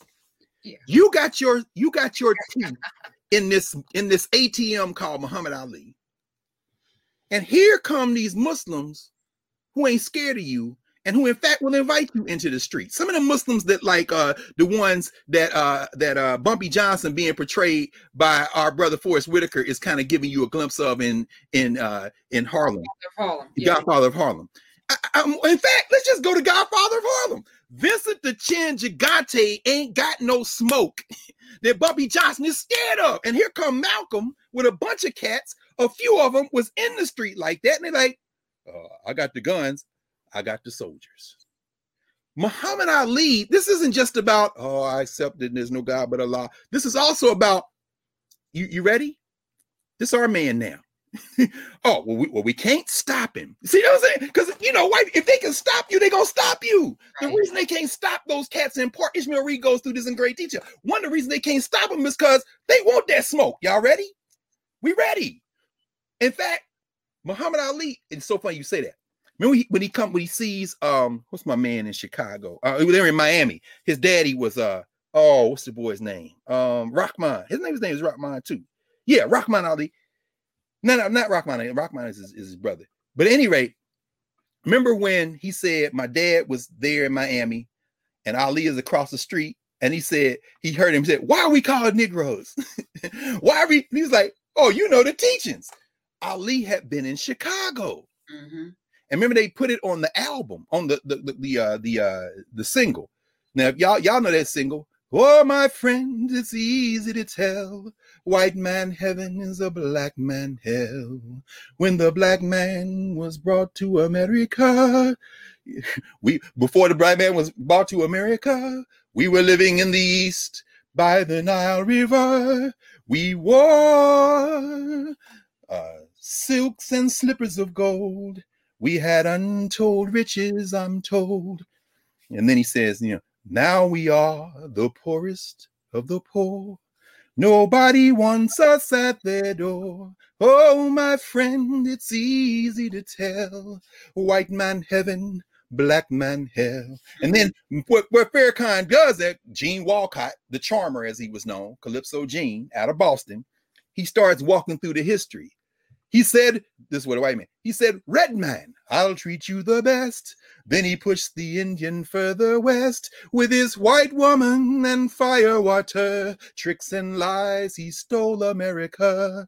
Now the original owners of this nation are pent up on the reservation. Oh, my friend, it's easy to tell. White man heaven, black man hell. To a calypso beat. Then you hear bloom, bloom, bloom, bloom, bloom, bloom, bloom. Farrakhan playing the violin. I mean, it's it's. But he starts that mm. um that that that that that recording. He's playing the ukulele, so you hear him bloom, bloom, bloom, bloom. Then he says, "Why are we called Negroes?" so so Ali is standing across the street, and he sees the Nation of Islam cat. Why are we called Negroes? And the brother said, oh, you've been listening to the teachings, because Farrakhan took the teaching, supreme wisdom, which is why you see the brother from the Nation in his full regalia there with the lessons, but he had been in Chicago. So when he says, well, it wasn't Malcolm, no, nah, you have been around these cats, but These ain't no punks. Whatever y'all, and look, we have our internal debates, discussion in the government session about the Nation of Islam, what it is or isn't. But if you talking about the M G T and the F O I, if you talking about the fruit, you talking about those sisters, they ain't no punks. And so part of Ali becoming Muslim means he also gains that apparatus. And part of Ali being split from Malcolm, that's the internal politics. That is the internal politics, to be sure. But in terms of, let's just go through it very quickly and then we'll wind this up. The social structure, breaking up those breaking up those stories so they can fit into an American story, because their ultimate objective in the terms of the white nationalist part of this social structure is forgiveness. They want forgiveness. Critical race theory, again, how, in other words, it ain't us, it was y'all. And remember, they both figured out we ain't so bad. In fact, they both figured out we're all brothers. Oh, come on, Robertson Smith. Is that what these blood brothers figured out? That y'all, so in other words, we ain't gonna talk about nineteen sixty-seven when y'all took Ali's boxing license for three years and put to, and threatened him with five years of jail and ten thousand dollars fine. We ain't gonna talk about how uh, Ali, uh, when he got his license back and beat the damn thing at the Supreme Court, took his thing international. So we ain't gonna talk about the thrill in Manila. We ain't gonna talk about the so-called rumble in the jungle. Get Louis Ehrenberg. In other words, you see what that said? Muhammad Ali and George Foreman. What? On a global stage. See, this is what the social structure in America don't want you to deal with. Muhammad Ali is beloved around the world precisely because he was not part of the American uh, social structure. And, and in other words, when Muhammad Ali would travel, I experienced that myself. That story I told y'all about being in Aswan, every time we go to Kemet with the Nubians, that's just an echo of how Ali was received around the world.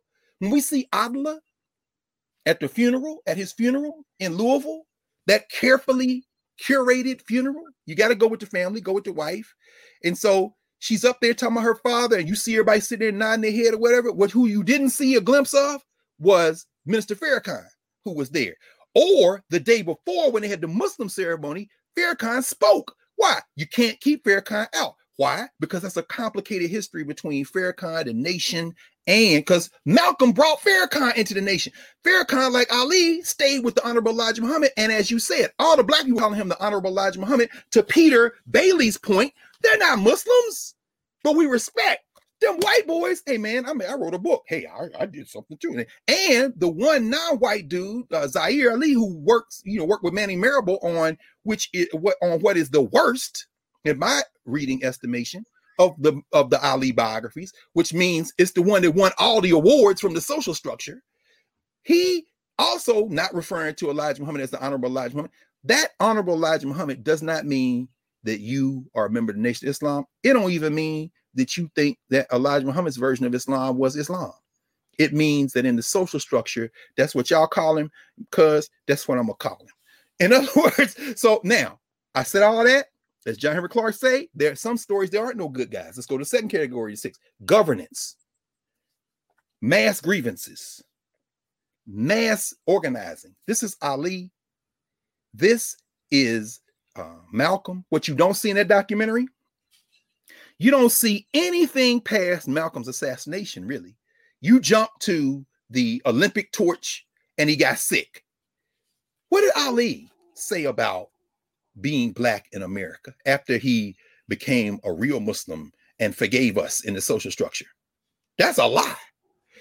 Remember, George Bush gave Muhammad Ali the Medal of Freedom, two thousand five, and Presidential Medal of Freedom. If y'all want to see a documentary on Muhammad Ali, the best one's been made so far, until we make some better ones, is one called The Trials of Muhammad Ali. It goes through that court case. I think that was twenty thirteen. I saw it at the museum, which ain't there no more. The director came, and I went down there because I wanted to sit up close and I want to see the screen. I want to hear what these cats talking about. That documentary opens with Minister Farrakhan. Farrakhan says he talked to Ali. This is after two thousand five. He said, I was with Ali, and we were talking, and I said, brother, you have won all the awards. How does it feel to have been embraced by the country that you have critiqued and and and at one time rejected you? Because remember, after he doesn't take the step in that fall of twenty uh, of nineteen sixty-seven, the following month, Jim Brown. uh, Lew Alcindor, now Kareem Abdul-Jabbar, all them cats, Bill Russell, all go and meet with Ali in Cleveland and they back him. These men were hated. You understand? But the most hated Negro in America was Muhammad Ali. So Farrakhan's like, yes, brother, so how do you, you know, uh, he said, Muhammad Ali leaned up to him and said, still a nigga. What? Farrakhan then said to the camera in the documentary, he says, still an N-word. Mm-hmm. That's what he asked him as he fell after he got that medal draped over his neck by the president of the United States. He said, still an what? But see, in this documentary-ish piece, you can't have Ali speak for himself. You let him speak for himself once about Malcolm at the very end through his daughter, but you couldn't repeat that. And by the way, if Farrakhan could be sitting on stage at Aretha Franklin's funeral at her and her family's request, if he could be sitting there the same at Muhammad Ali's funeral, because you can't stop him, because it would have been stopped. I'm not saying whether you support Louis Farrakhan or not. I'm saying that in these complicated histories and the governance structure, the social structure is not interested in that. And so I, I'll end with this just on this. So y'all, y'all go look at this thing for yourself. Because Johnny Smith, who's the co-author of Blood Brothers, Johnny Smith comes in. Remember when Johnny Smith says, you know, Muhammad Ali was, uh, he, he could not be more proud than to represent America. And then he went in the restaurant and they mistreated him and he threw his medal. Why y'all be making like, okay, so I was dumb my whole life. You know what I'm saying? When Muhammad Ali beat George Foreman's ass in Zaire, part of the reason was when George Foreman won the gold medal at the sixty-eight Olympics, when everybody was putting their life on the line, Tommy Smith and John Carlos appeared in the trials of Muhammad Ali. Ain't none of that in this conversation. When when he he wore he wore, he waved that American flag around in the ring while Smith and Carlos put their fists up and Avery Brunson was trying to throw them boys and, and women out of the Olympics, Foreman sided with the Americans. And part of that beautiful ass whipping that Muhammad Ali put on George Foreman in Africa was for that. Y'all go listen to uh, Busta Rhymes, Lauryn Hill, Tribe Called Quest, Prize, Rumble in the Jungle on the soundtrack of When We Were Kings, about the fight in Zaire. When you hear Busta Rhymes, who got some other kind of ideas on vaccines, but we're going to leave that aside for a minute because as a rapper, I mean, the man, you know, is, is one of the greats, right? When he's in there, you know, he called George Foreman the targeted uncle. In other words, Ali is hand out, but you can't put that in a documentary on called Blood Brothers where you're trying to freeze them. And let me end with this, because there are all kind of other quotes we could talk about, but I'm going to leave all them other people alone because you got to demonize Islam, just like they did on nine eleven. You got to demonize all that. Um, let's go to ways of knowing. The ways of knowing at the heart of that relationship really blossomed into Black internationalism. Remember when uh, when uh, Zahir, Zahir Ali says, the guy who was working with Manny Mirable, says, uh, uh, Ali saw uh, Ali saw um, Malcolm X in Accra. I'm like, where's Accra? Oh, you mean Accra? You mean Accra, Ghana? Dude, really? You're an expert on Malcolm X, and you don't know that you don't pronounce Accra. Accra that, that's Accra. You mean the capital of Ghana? Oh, I see. Okay. Where's Alice Wyndham, by the way? Alice Wyndham was Malcolm's friend. Alice Wyndham's still alive in Saint Louis. My one of my elders, one of our elders, important. You know, you talk about Maya Angelou, that's safe. But did you read what my? In fact, let's not even read or talk about what anybody else said because. Oh, come on! I want to end with this. Yes, Malcolm X. And then they talk about how February fourteenth.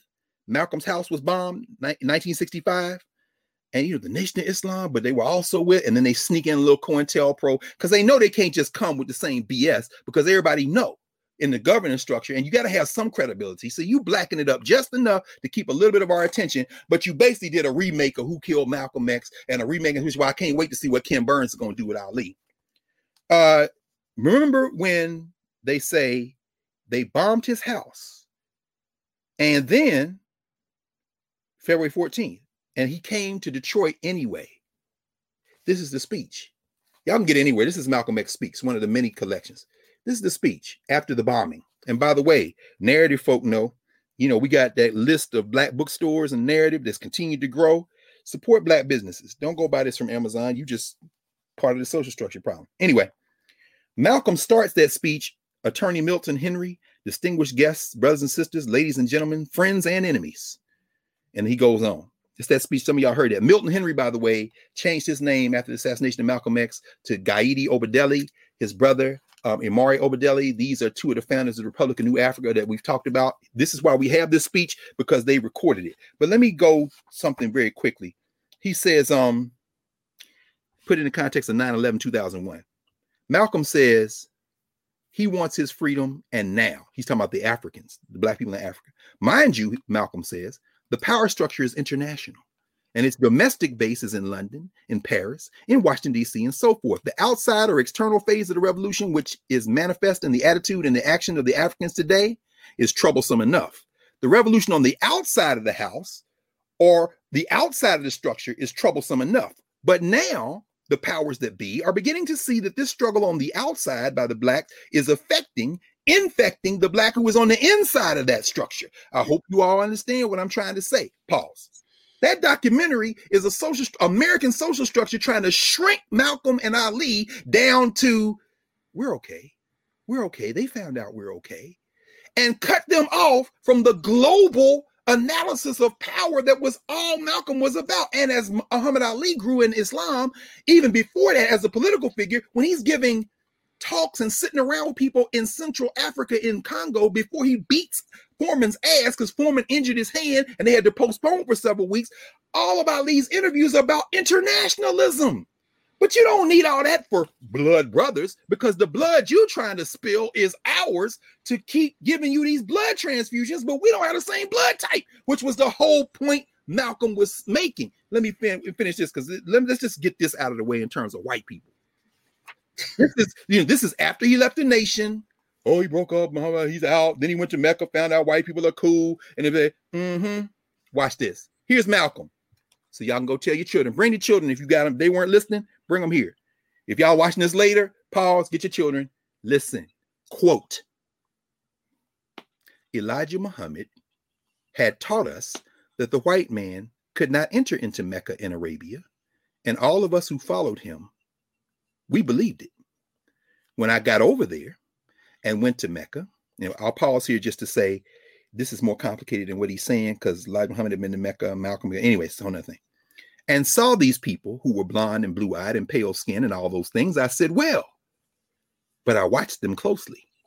And I noticed that though they were white and they would call themselves white, there was a difference between them and the white ones over here. Oh, let's keep going. Oh, wait, this ain't nineteen sixty-three. Just a week before he's assassinated. So before y'all put words in the master teacher's mouth, as my friend Peter Bailey would say, y'all go read him, because these people will have you believing some shit ain't got nothing to do with Malcolm X. Let's continue. Malcolm says, and that basic difference was this. In Asia, or the Arab world, or in Africa, where the Muslims are, if you find one who says he's white, all he's doing is using an adjective to describe something that's incidental about him. One of his incidental characteristics. There's nothing else to it. He's just white. But, Malcolm says, but when you get the white man over here in America and he says he's white, he means something else. You can listen to the sound of his voice. When he says he's white in a documentary, Muhammad Ali was the mascot. When he, he's saying he's white, that's really what he said. Malcolm says this. He says, you can listen to the sound of his voice. When he says he's white, he means he's boss. That's right. I didn't say that's right. He said that's right, because he's watching these Black. That's right. That's what white means in this language. You know the expression, free white in twenty-one. He made that up. He's letting you know that white means free, boss. He's up there so that when he says he's white, he has a little different sound in his voice. I know you know what I'm talking about. This is literally a governance conversation. He says, despite the fact that I know that Islam is a religion of brotherhood, I also had to face reality. And when I got back into this American society, I'm not in a society that practices brotherhood. I'm in a society that might preach it on Sunday, that might preach it on September eleventh, two thousand one, but they don't practice it on any other day. America is a society where there is no brotherhood. This society is controlled primarily by the racists and segregationists who are in Washington, D C in positions of power. And from Washington, D C, they exercise the same forms of brutal oppression against dark-skinned people in South and North Vietnam or in Congo or in Cuba or in Chile, September the eleventh, nineteen seventy-three, or any other place on this earth where they are trying to exploit and oppress. Now, why don't you make a documentary where you stop Malcolm the day he had his house bombed and don't go to the very next day? Because your point you want to make is he forgave white people. He knew white people are not. Nah, Malcolm himself. No, I'm talking about them over there. You, when you say white, you mean boss. Critical race theory. Let me stop here. I, let me, I'll do one more quote. Here it is. He says this. He says, they, white people, took the burden completely off the society and put it right on the community by using the press to make it appear that the looting and all of this, because this is during the insurrections, Newark, others, nineteen sixty-three, sixty-four, sixty-five, Malcolm is killed in February sixty-five. You see Watts blow up in August nineteen sixty-five. This is all going on here. He says, so he's talking about how they're characterizing black people. Take out this, put in Black Lives Matter.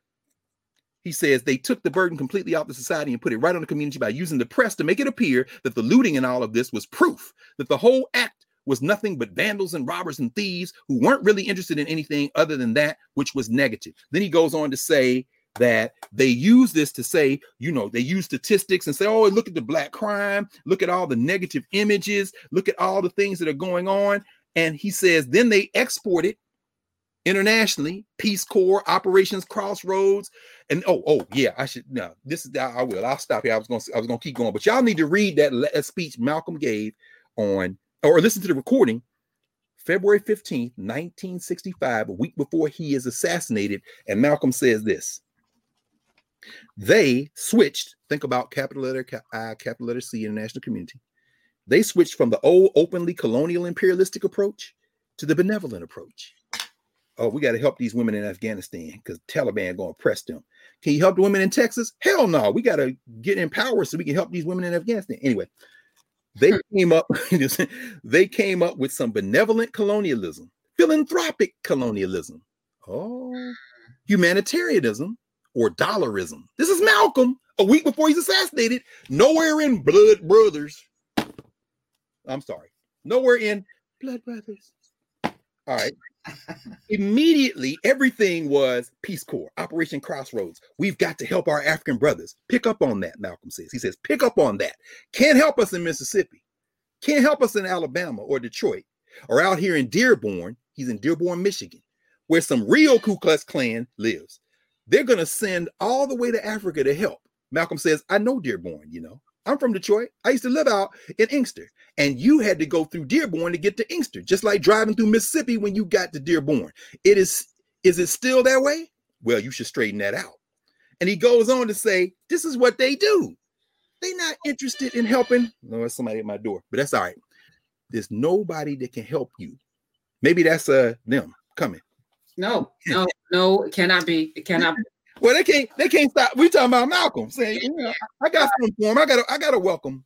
Okay, thank you. Oh, uh, say, say less, Doctor Carr. Um, in that documentary, are two other things that st- stood out. That I just wanted to, you know, because we please, please, yeah. nuggets in all things, right? So, first thing that, that I hadn't known was that in that Liston fight, which no one thought Ma- Muhammad Ali was going to win, that Cassius Clay was going to win. Well, well, he thought he was going to win. He, well, but, but I don't. I don't. I think Malcolm oh. thought he could win and encouraged. And, you know, because they were saying that they prayed together right before. And he told him in that ring with you is not just Allah, you know, not just you. Allah's in that ring with you. And you're not just fighting by yourself. Mm-hmm. And that carried him forward. But Malcolm X was sitting in row seven, seat number seven. I you thought about you. No, I thought about you. you. You know, I thought about you. You know, I wrote that down. And, you know, wasn't that something? From mosque number seven. What is Mosque that? seven, seat seven, row seven, and couldn't pick them other sevens. So that and and the wait a minute, wait a minute, wait a minute. You want to sit with that? That's three sevens, right? That's twenty-one, right? That is. I don't know. What did Rakim say? I take seven N Cs, put them in a line, add seven more brothers that think they can rhyme, and then I I'll add seven more before I go for mine. And that's twenty M M Cs ate up at the same time. This is three sevens. I didn't think about that. Mosque number seven. That's right. And and um, finally, I just want to point out the courage. You know, a lot of folk uh, name themselves or got into their names. You were even talking about, you know, the name that's on your birth certificate, that Muhammad Ali could stand in that courage at that time. Wow. sixty-four, neither one of us were born yet, but you know that the world was on fire racially. Leave Doctor Carr alone. He'll get to the, the in a minute. This, yes. But, but that that he was able to accept that Muhammad Ali name in a time when this country really was just on, on fire racially, that he sat in that, that he that he was courageous enough to, to own that name and to walk into it. I just thought that at twenty-one was really powerful. And there's a lot of courageous people, a lot of young people right now doing things that, um, you know, uh, we should celebrate. That's all. I just wanted to take that as one thumbs up. Um, we also have, um, I'm going to be taking questions exclusively from Nubia. So we're going to just take one question if we Real can. Question? Could you get them? I know, I know what that is. They got to, they can't leave at the door. I'm going to go get it and come right back. Bring in, uh, I'm going right, right here. I'm going to take Doctor Carr, uh, remove him from the stream for a second. Hello, Leon and Nubia. Uh, Hello, Professor Hunter. Can you hear me? Yeah. Why'd you turn out your light though? Well, actually, I just turned it back on. I don't know. It's, um, it's the laptop. Okay, all right, because we got, got, got dark all of a sudden. Well, well, I know I did. I don't uh, know. And for all of the folk uh, who are in Nubia, hello, uh, thank you. Uh, we are only going to be taking questions from Nubia moving forward um, because you know, and and we're going to be having office hours uh, during the week.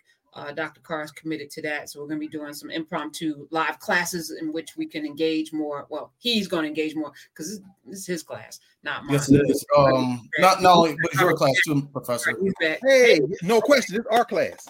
Right. But so, y'all come on, join Nubia because we, man, we be getting it in in there, man. And that Michael Williams, whew, I appreciate that last week. That allowed us. Anyway, go ahead. How you doing, brother Leon? Leon, how you doing, Doctor Carr? Fine. Uh, Professor Hunter asked, where you from? Oh, I'm from Pennsylvania. Oh, what part? Uh, about two and a half hours north of Philadelphia. Uh, near the Poconos? No. Yes, sir. Okay. Yes, sir. Yeah, you know I'm Philly, man. So, uh, I, I I I follow you on Twitter and everything. I admire yeah. and um, appreciate you, Baba. Roland Mar- Roland Martin show. Oh man, it's oh I just yeah. love how I just love how you just throw out those breadcrumbs and connect the dots and.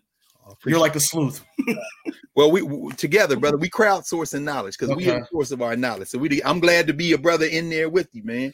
All right. I do have a couple questions, but I don't know what I mean. We you kind of hit a lot of different topics in, yeah. in this whole two and a half hour deal. Right, so um, can I talk question. about the Leon, Leon? Ask one question. Keep it tight. I will.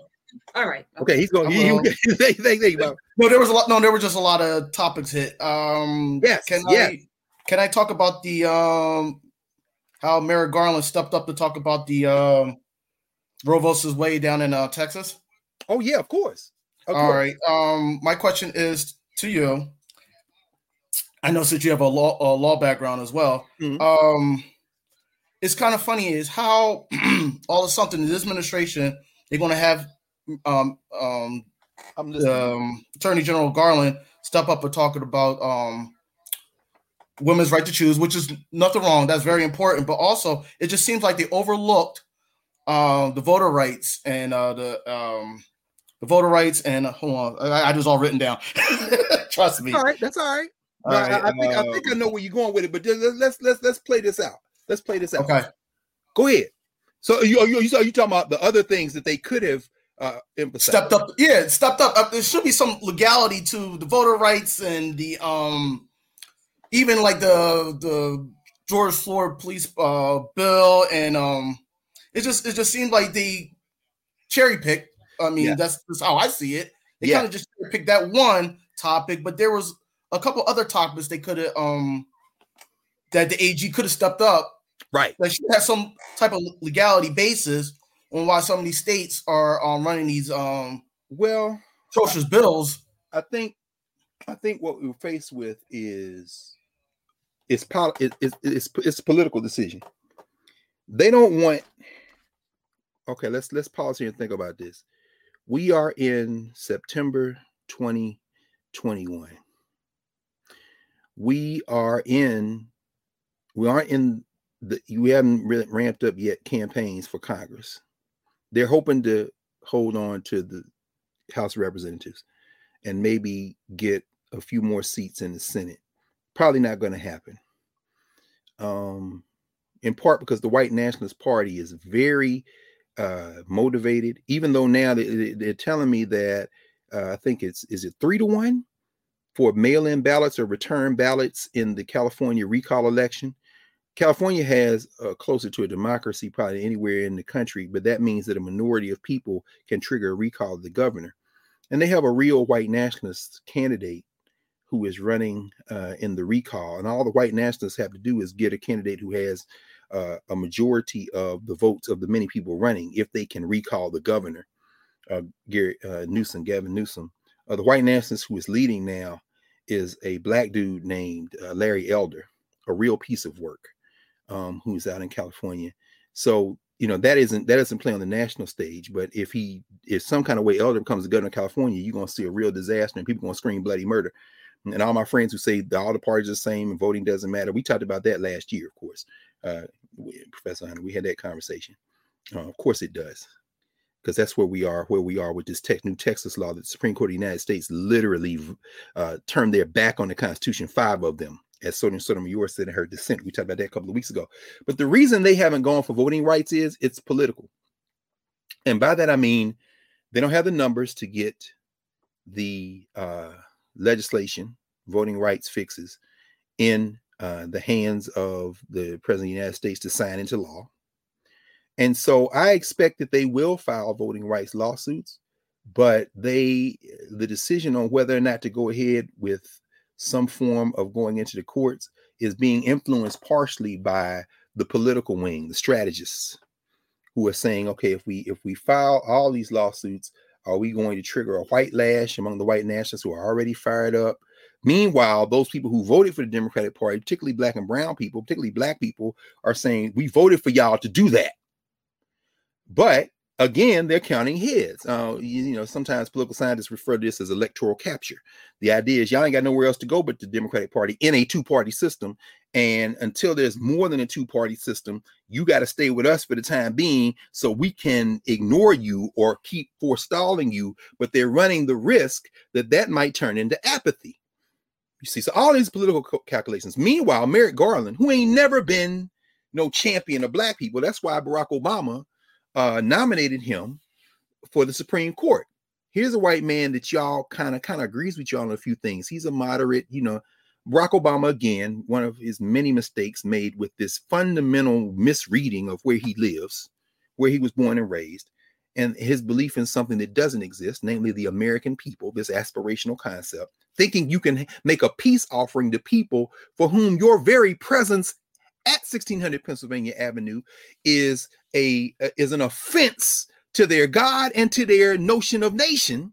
You can't make no peace offering. So milquetoast Mary. But, but Doc, can we blame can we blame anyone, you know, for believing in something we've been indoctrinated into believing? No, we can't blame them if they don't know better. But he knows better. You think he knows better? Of course he does. I think he believes it. I'm thinking, and that's why I'm saying I ain't criticizing him. I'm just pointing out this guy believes it, and his beliefs gonna get us killed. Why? Because instead of nominating a black woman for that seat and triggering and daring these white nationalists to go public at that time with what they had gone public with the night of his election, when that conf- unreconstructed Confederate senator from Kentucky sat in Washington, D C at a restaurant and said, my job is to make him a one-term president. We won't agree with nothing, damn everything, social policy network, we don't care. Instead of him stepping into that after several years, what does he do? He makes another offering, which means you ain't stupid. You just believe it. Yeah, but couldn't he think that in offering up Merrick Garland, somebody who had passed muster, all of the, those same senators had already voted to approve him to go through. Yes. Was it in his strategically thinking, I could get this through because you guys already vetted and approved him. Yes. So at least I can get my Supreme Court pick. He didn't, where he miscalculated, I think, was the level and the length to which these people willing to be hypocrites. They didn't give a damn about what it looked like. They were not going to let him I do agree. it. He I thought agree. This would at least be, a black woman was definitely going to be a fight. I, well, no, but but that's the whole. That's what I'm saying. I agree right, with no, you. one hundred percent. But he, he miscalculated the power miscalculated. Of, us, of us too, because had you put a black woman up, it'd have been all you know. Donnybrook, Brooke, Katie Bar the door, right, been ready to fight with you, right. But had no leg to stand on because I didn't give a damn about Merrick Garland then or now. And that's the whole point, right? I mean, that's what I'm saying. If he had nominated a black woman, and they had done the same thing to her that they did to Merrick Garland, who would have won the election in November? You're right. Hillary Clinton. No question. Because black women say, I hate Hillary Clinton. And I'm voting for her because she on campaign trail said, when I'm in, I'm sw- I'm nominating her again. In other words, Barack Obama's miscalculation is based on the same arc of miscalculations he's made his entire public career after he got in the United States Senate.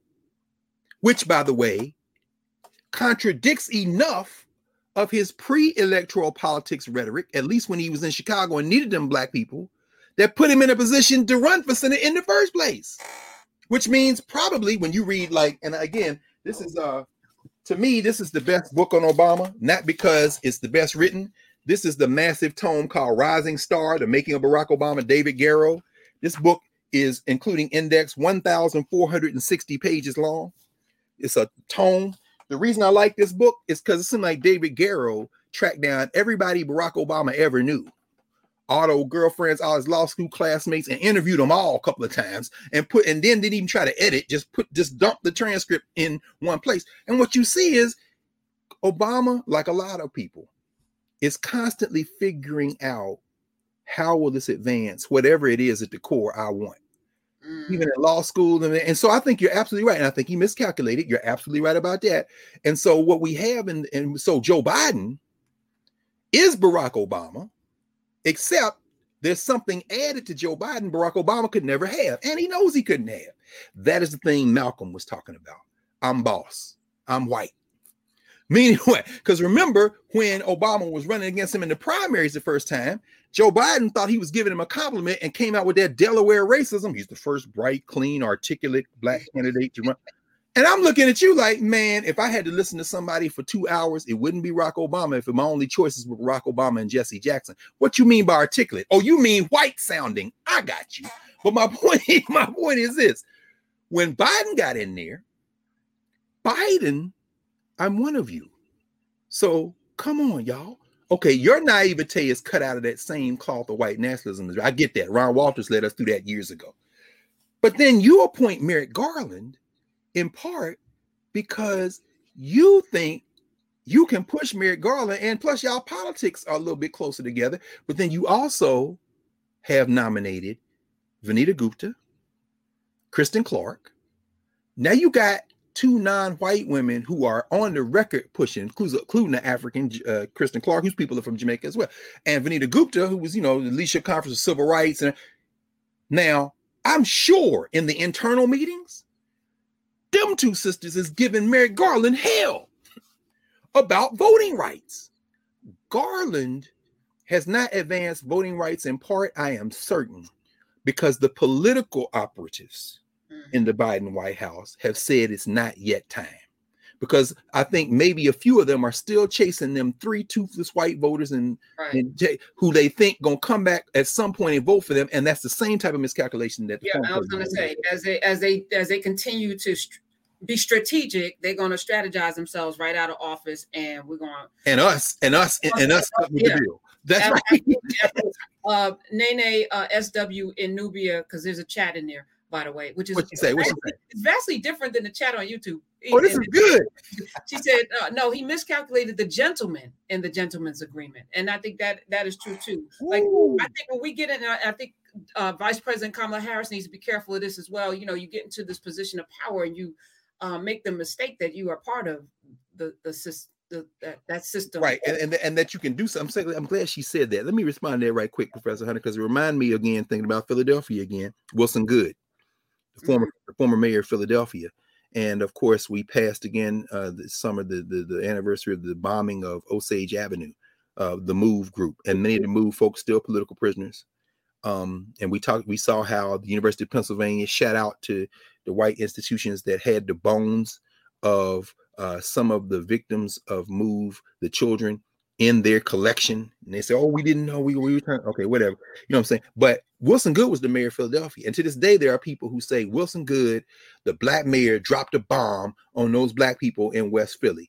That's true and not true, because what he never had control of in reality was the police, the safety commissioner, and then white boys decided to kill those black people, shooting up in the house, dropping bombs, burn up blocks out there. And Wilson Good says to this day, because he's still alive, still living in Philly, you know, in fact, he wrote his memoir. I got it over there. You know, it was a mistake. He should have exerted himself. You don't get off the hook. But to what you just raised with regard, with regard to the vice president, there's elected office and there's power. Hmm. And even the mayor of the city of Philadelphia couldn't stop them white boys because he didn't push back enough to stop them from doing what they wanted to do, which was hunt. That's what these police forces do. They're hunting. So whether it be Lori Lightfoot in Chicago, whether it be Keisha Lance Bottoms in Atlanta, you can't stop these hunters. They're going to hunt. And some of them look like you. But when, when the reason I thought about Philly at that moment wasn't even that backstory. It was the phrase that she used in Nubia, gentleman's agreement. There was an agreement in Philadelphia. They called it the gentleman's agreement. That, and if y'all know city Philadelphia, up until the last thirty years or so, when you come to Philly, you see downtown Philadelphia, the tallest building you could see was City Hall. And at the top of City Hall, there's a statue of William Penn. They had a William Penn.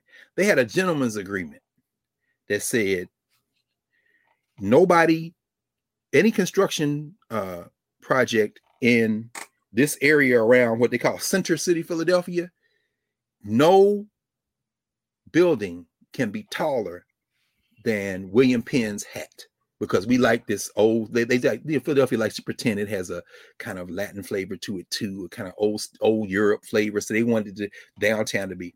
Wilson Good was the mayor that broke the gentleman's agreement by authorizing and pushing through city council the authorization to build the first tower that was taller than William Penn's head. And now when you go into Philly, they got a Comcast Center, the thing is gone. At the time, they asked in reports, what about the gentleman's agreement? William, uh, what about the general, gen- gentleman's agreement and William Penn's hat and the, to, the, the top of City Hall? Wilson Good's response, and I quote, which is what Obama should have known, I ain't no gentleman. that's, the, that's the end. Of, so until we understand that the only people in an agreement in this society with these people are them with each other, we're going to keep getting punched in the face. And on that, um, at Lee in Nubia, uh, Carlos wanted to know, because uh, he was in briefly, should, and he wants to ask you, uh, should more black folk join law enforcement to help expose the corruption of the white power structure? I've talked about this quite frequently on my radio show. What do you think? Um, what would you tell I, when I first got on the air, you know, on the heels of Mike Brown and and and the, and the seemed like a domino of black Uh, people being killed by police. Uh, my my thought was a clarion call for all of us. First of all, to go get a gun license, because that would that would shift and change some things. But also to join uh, the police en masse. But like the way the Urban League infiltrated corporate America, like with a mm-hmm. uh, group of people that could, you know, train together, uh, you know, take the test together, you know, come in not just one or two, but en masse. Uh, these major police forces in particular, you know, Chicago, places where we are under siege constantly, and join as a group with a purpose. Yes. That's what I thought could happen. But there's doesn't seem to be any organization willing to do that work, to train, to make sure that they're. I, I think that's tough because, as you know, I mean, having interacted with uh, folk for many years and talked with them, listened to them, um, Noble, you know, the, the, the black police officers association, one of the black police officers association. Um, what's the name of the one there in New York area? I think Eric Adams was in it. Yeah, it was a uh, hundred blacks in law enforcement who care. He, Mark Claxton, right. um, they, which is ironic now that he might be mayor of New York. I'm like, hmm. Well, this is the answer, right? I mean, th- this is the conversation. The, in other words, th- there is no one answer in the middle of a traffic stop. When they got you and you thinking this may be the last breath, and everybody standing on the curb with the damn phones up going to create you as the next star on trauma porn, do you want one of the people who pulls up in a cruiser after they stop you to be a black woman? I'm thinking even on the off chance, yeah. Now, that don't mean that she going to break ranks, but with the proper, let me not, I'm not speaking aspirational. This is all a gamble with maybe with the proper training. And by, by that, I mean from birth. I don't mean no, no class. Because yeah, these are trained to hunt, like you said. Yeah, exactly. And these people are attracted to the profession because they have the predisposition. Whether, you know, I mean, they didn't get hugs as a child or, you know, you know, whatever. So their boyfriend or girlfriend dumped them when they was ten years old and now they just going to get revenge. I mean, all them types get drawn in. So the protector types, the people we're talking about are in there too, but they're overmatched. So do you want to go try to get some of those people in there? Absolutely. However, that's only one piece of a multi-pronged strategy, because people say, don't be talking about defund the police. Okay. Defund the police. Who are you? Do y'all remember Malcolm X? One of, one of the beefs Malcolm had in the nation was we're not involved in politics. So when you make a documentary, Blood Brothers and these other Malcolm documentaries, you say he broke with the nation because, you know, it was about the whiteness and Mecca. No, he kept his political beliefs when he wasn't in the Nation of Islam. And one of the things that freed him get up to do, in fact, you know what? Let him say it. Yeah, let's let him say it. That's right. Let's let him say it after the bombing. Let me see if I can find it quickly, because he makes this comment about the N double A C P. Watch this. Malcolm says, for one thing, the one of the primary ingredients in the complete, watch this, I love this. All y'all scholars who claim y'all, this is the first reading of Malcolm X. No, go read Malcolm. You ain't even writing no damn book. Just read what he wrote or what he said. For one thing, one of the primary ingredients in what Malcolm calls the, pol- the complete civil rights struggle, there's the phrase, was the Black Muslim movement. Huh? The Black Muslim movement took no part in things political. Civic, it didn't take too much part in anything other than stopping people from doing this drinking, smoking, and so on. Moral reform it had. But beyond that, it did nothing. But it talked such a strong talk that it put the other Negro organizations on the spot. Before the Black Muslim movement came along, the N double A C P was looked at upon as radical. Then they were getting they were getting ready to investigate it. And then along came the Muslim movement and frightened the white man so hard that he began to say, thank God for old Uncle Roy and Uncle Whitney and Uncle A. Phillip and Uncle. You got a whole lot of uncles in there. I can't remember their names. They're all older than I, so I call them uncle. Malcolm joking, right? He said, plus, if you use the word Uncle Tom nowadays, I hear they can sue you for libel, you know. So I don't call any of them uncle anymore. I call them Uncle Roy. But the point is this. Who are you outside? I'm somebody who believes all the damn police need to be gotten rid of, okay? And who are you marching in the street next to them? I'm somebody that praise that some of y'all crackers run up in my house in the middle of the night, because unlike uh Breonna Taylor and her boyfriend, I don't sleep and I got all my guns aimed at the door when y'all coming. Wait, hold up, all y'all together? Yeah, we don't even agree with each other, but we all agree on one thing: this year right here gonna stop.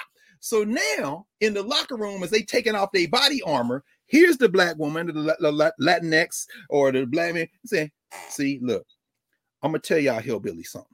Now, you wouldn't even say that six months ago, but as this solidarity movement moves outside of the thing, these black people who feel that way inside are emboldened. Y'all gonna stop this shit right here, and ain't gonna be no more damn traffic stops. I'm not, I'm not answering the call. The next, oh, why are you talking like that? I wouldn't have talked like this until I realized that these people have had enough.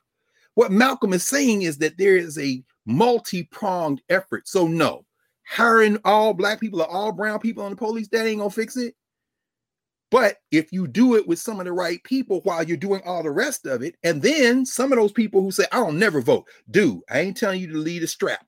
I'm saying go on and register, and, and then tomorrow we'll keep doing what you're doing. We're going to train at the dojo. We're going to do all that. And let's run this uh, young brother over here. Let's run this sister over here. Let's go vote. Okay.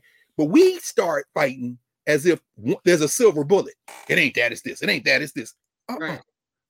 Malcolm, Malcolm tried to tell y'all one of the problems he had with the nation. Well, we talking about Elijah Muhammad and the babies and, and the women. No, one of the problems he had with the nation is we got to take the gloves off. But even Malcolm said a week before he died, even though the nation didn't take the gloves off, just what we was talking, just what we was talking, we should be given some credit for the Civil Rights Act of nineteen sixty-four. Not because we were lobbying Congress. Remember that picture of Martin and Malcolm? That picture of Martin and Malcolm is taken when Malcolm is at the United States Capitol, because remember his friend is Alvin Clayton Powell, listening to the debate of the Civil Rights Act of nineteen sixty-four. That's the reason they had that picture. They were both in D C at the same day in the chambers listening to the debate. Mm. So, you know, don't just take that as a picture that Roger Guinevere Smith held up and do the right thing. Malcolm, no, no, no, no. Look at the c- c- context and understand that's not just a picture that represents this philosophy. And let's stop just saying there's, there's no one silver bullet. And there's all, we need all hands on deck. So yes. Even the lesson from, you know, uh, Honorable Elijah Muhammad being threatened by the power that Malcolm, like, there are going to be people that are going to be in your space all the time. Let them be in your space. It's not yours. All the time. Well, Elijah Muhammad had, you're right about that. Yeah. I think I think they're right about that in terms of Elijah Muhammad. But again, documentary-ish. Mm. Why did you pull that out to make that the theme? Because you don't want to talk about the structural issues. This is all about white forgiveness, even the blacks. Sorry, bro. If it's not true, come back on with Professor Hunter and explain yeah. it to her. Because all I'm seeing is white forgiveness. And, and maybe he didn't know. So uh, I'm gonna give him grace. Yeah, uh, he got he got Bob Marley in there. Emancipate yourself from mental slavery. If he was in the room when he if he edited the film, he, I mean, I try to give people grace too. But shit, you got you got Bob in there with Garvey's spirit and Garvey's son. If you don't know, then that's willful ignorance. You don't get no pass, or you get a pass. Don't make no more uh, documentaries. And yeah, and go tell your man's Blackish is tired. Um, all right, that was said. That's Doctor Greg Carr in class. Uh, and today, September eleventh, again, we want to pay homage to the people who lost their lives, family no members, question. Who had family members, uh, you know, who life is precious. No, this, especially, Professor, always. especially the people who were already on the margins, because we both know those people. The people selling flowers who don't have no papers, the people who were in the subway trying to fill up that coffee cup with change so they could go get breakfast. Those people died too. And so while we talk about the first responders, we talk about the people who worked in the building, all, all life is equally precious, including those people who were who were invisible before the towers fell. So yes, absolutely. And also on this day, uh, James Charles Evers, born in nineteen twenty-two in Decatur, Mississippi, on this day. Charles Evers. Oh, I got, hey, look, we gotta, look, we're gonna have to do some more on Emmett Till, because you see how they slipped Emmett Till? Come on. Don't be, mm-mm, mm-mm, mm-mm. Don't do that. Don't, anyway, that's a whole nother story. Actually, this week in my law school class, we are reading Catherine Frankie's book, Repair, on reparations. And we're focusing on Davis Bend, Mississippi, where during the Civil War, the Union Army basically made a deal with the enslaved Africans on Jefferson Davis's brother Ben's plantation to Uh, they basically ran the plantation, ran a profit making cotton that paid for partially the Freedmen's Bureau. But after the war was over, of course, the United States government social structure returned the land to the damn Confederates who owned it. And the son of the brother that ran the plantation for Davis then left and started an all black town called Mound Bayou, Mississippi. And of course, Mound Bayou is where T R M Howard was, and T R M Howard's house is where Emmett Till's mother, Mamie, would spend the night during the trial. And I'm just saying all that to say that um, when you put Emmett Till's face up, as we know, that story is much bigger than that. But you, but you don't need all that in the social structure. All you want is the picture, so you can weave together a beautiful pair of earrings, a nice hat, maybe a little necklace or something on white nationalism. So. All right. Anyway. Uh, thank you. Listen, I'll see you uh, during class time. Uh, you know, yes. Office hours uh, next week in Nubia. And uh, thanks, y'all. This and, is and this shirt you can get right now. On in uh, get the Nubia joint. Yeah, this is just my. I just put. The, I had this on. These shirt. Are my um, people ask me about it. Yeah. Oh yeah, yeah. Here we go. Yeah, I had this one on because this is uh this is Dunbar High School. These my these my young cats, uh, Nubia Garima and them, Holly Greenwood's daughter, and and the Carter G. Woodson Black Studies Academy. So all these people either taught at Dunbar or went to Dunbar. But y'all yeah, better yeah. come on in. Y'all see how we do. Learn, create, grow. And now Nubia has been launched. Happy birthday. Yeah. All right. Listen, thank you, uh, everyone, wherever you are in the world. That's why we say, you know, morning, afternoon, evening, because we're global, the largest oh, yeah. studies classroom in the world. Yes. Oh, and thank uh, you all. Yes, they're talking about the people who died in the crash. Spike does a good job on that. The uh, flight attendants to pass. Somebody said it's a middle school kid in D C. Flight number ninety-three? No, no, the one that crashed into the Pentagon. Oh. Yeah, my cousin, my cousin, in fact, works at the Pentagon. Where she, my cousin from Alabama, my mom's side. But somebody, Seahorn, said some middle school kids from D C area going to a science fair also died. They were on the plane that crashed to the Pentagon. Yeah, there were there were one, two, three, four planes crashed, and all those people died. Yeah, and and, and yeah, so yeah, and shout out to the, the the people who weren't on the planes who were part of that family in the air, the black ones, and they call them the Soul Patrol. I never knew about the Soul Patrol until I saw all the all the flight attendants and pilots. Spike Lee for doing that too. Yeah, for real. Yeah, yeah.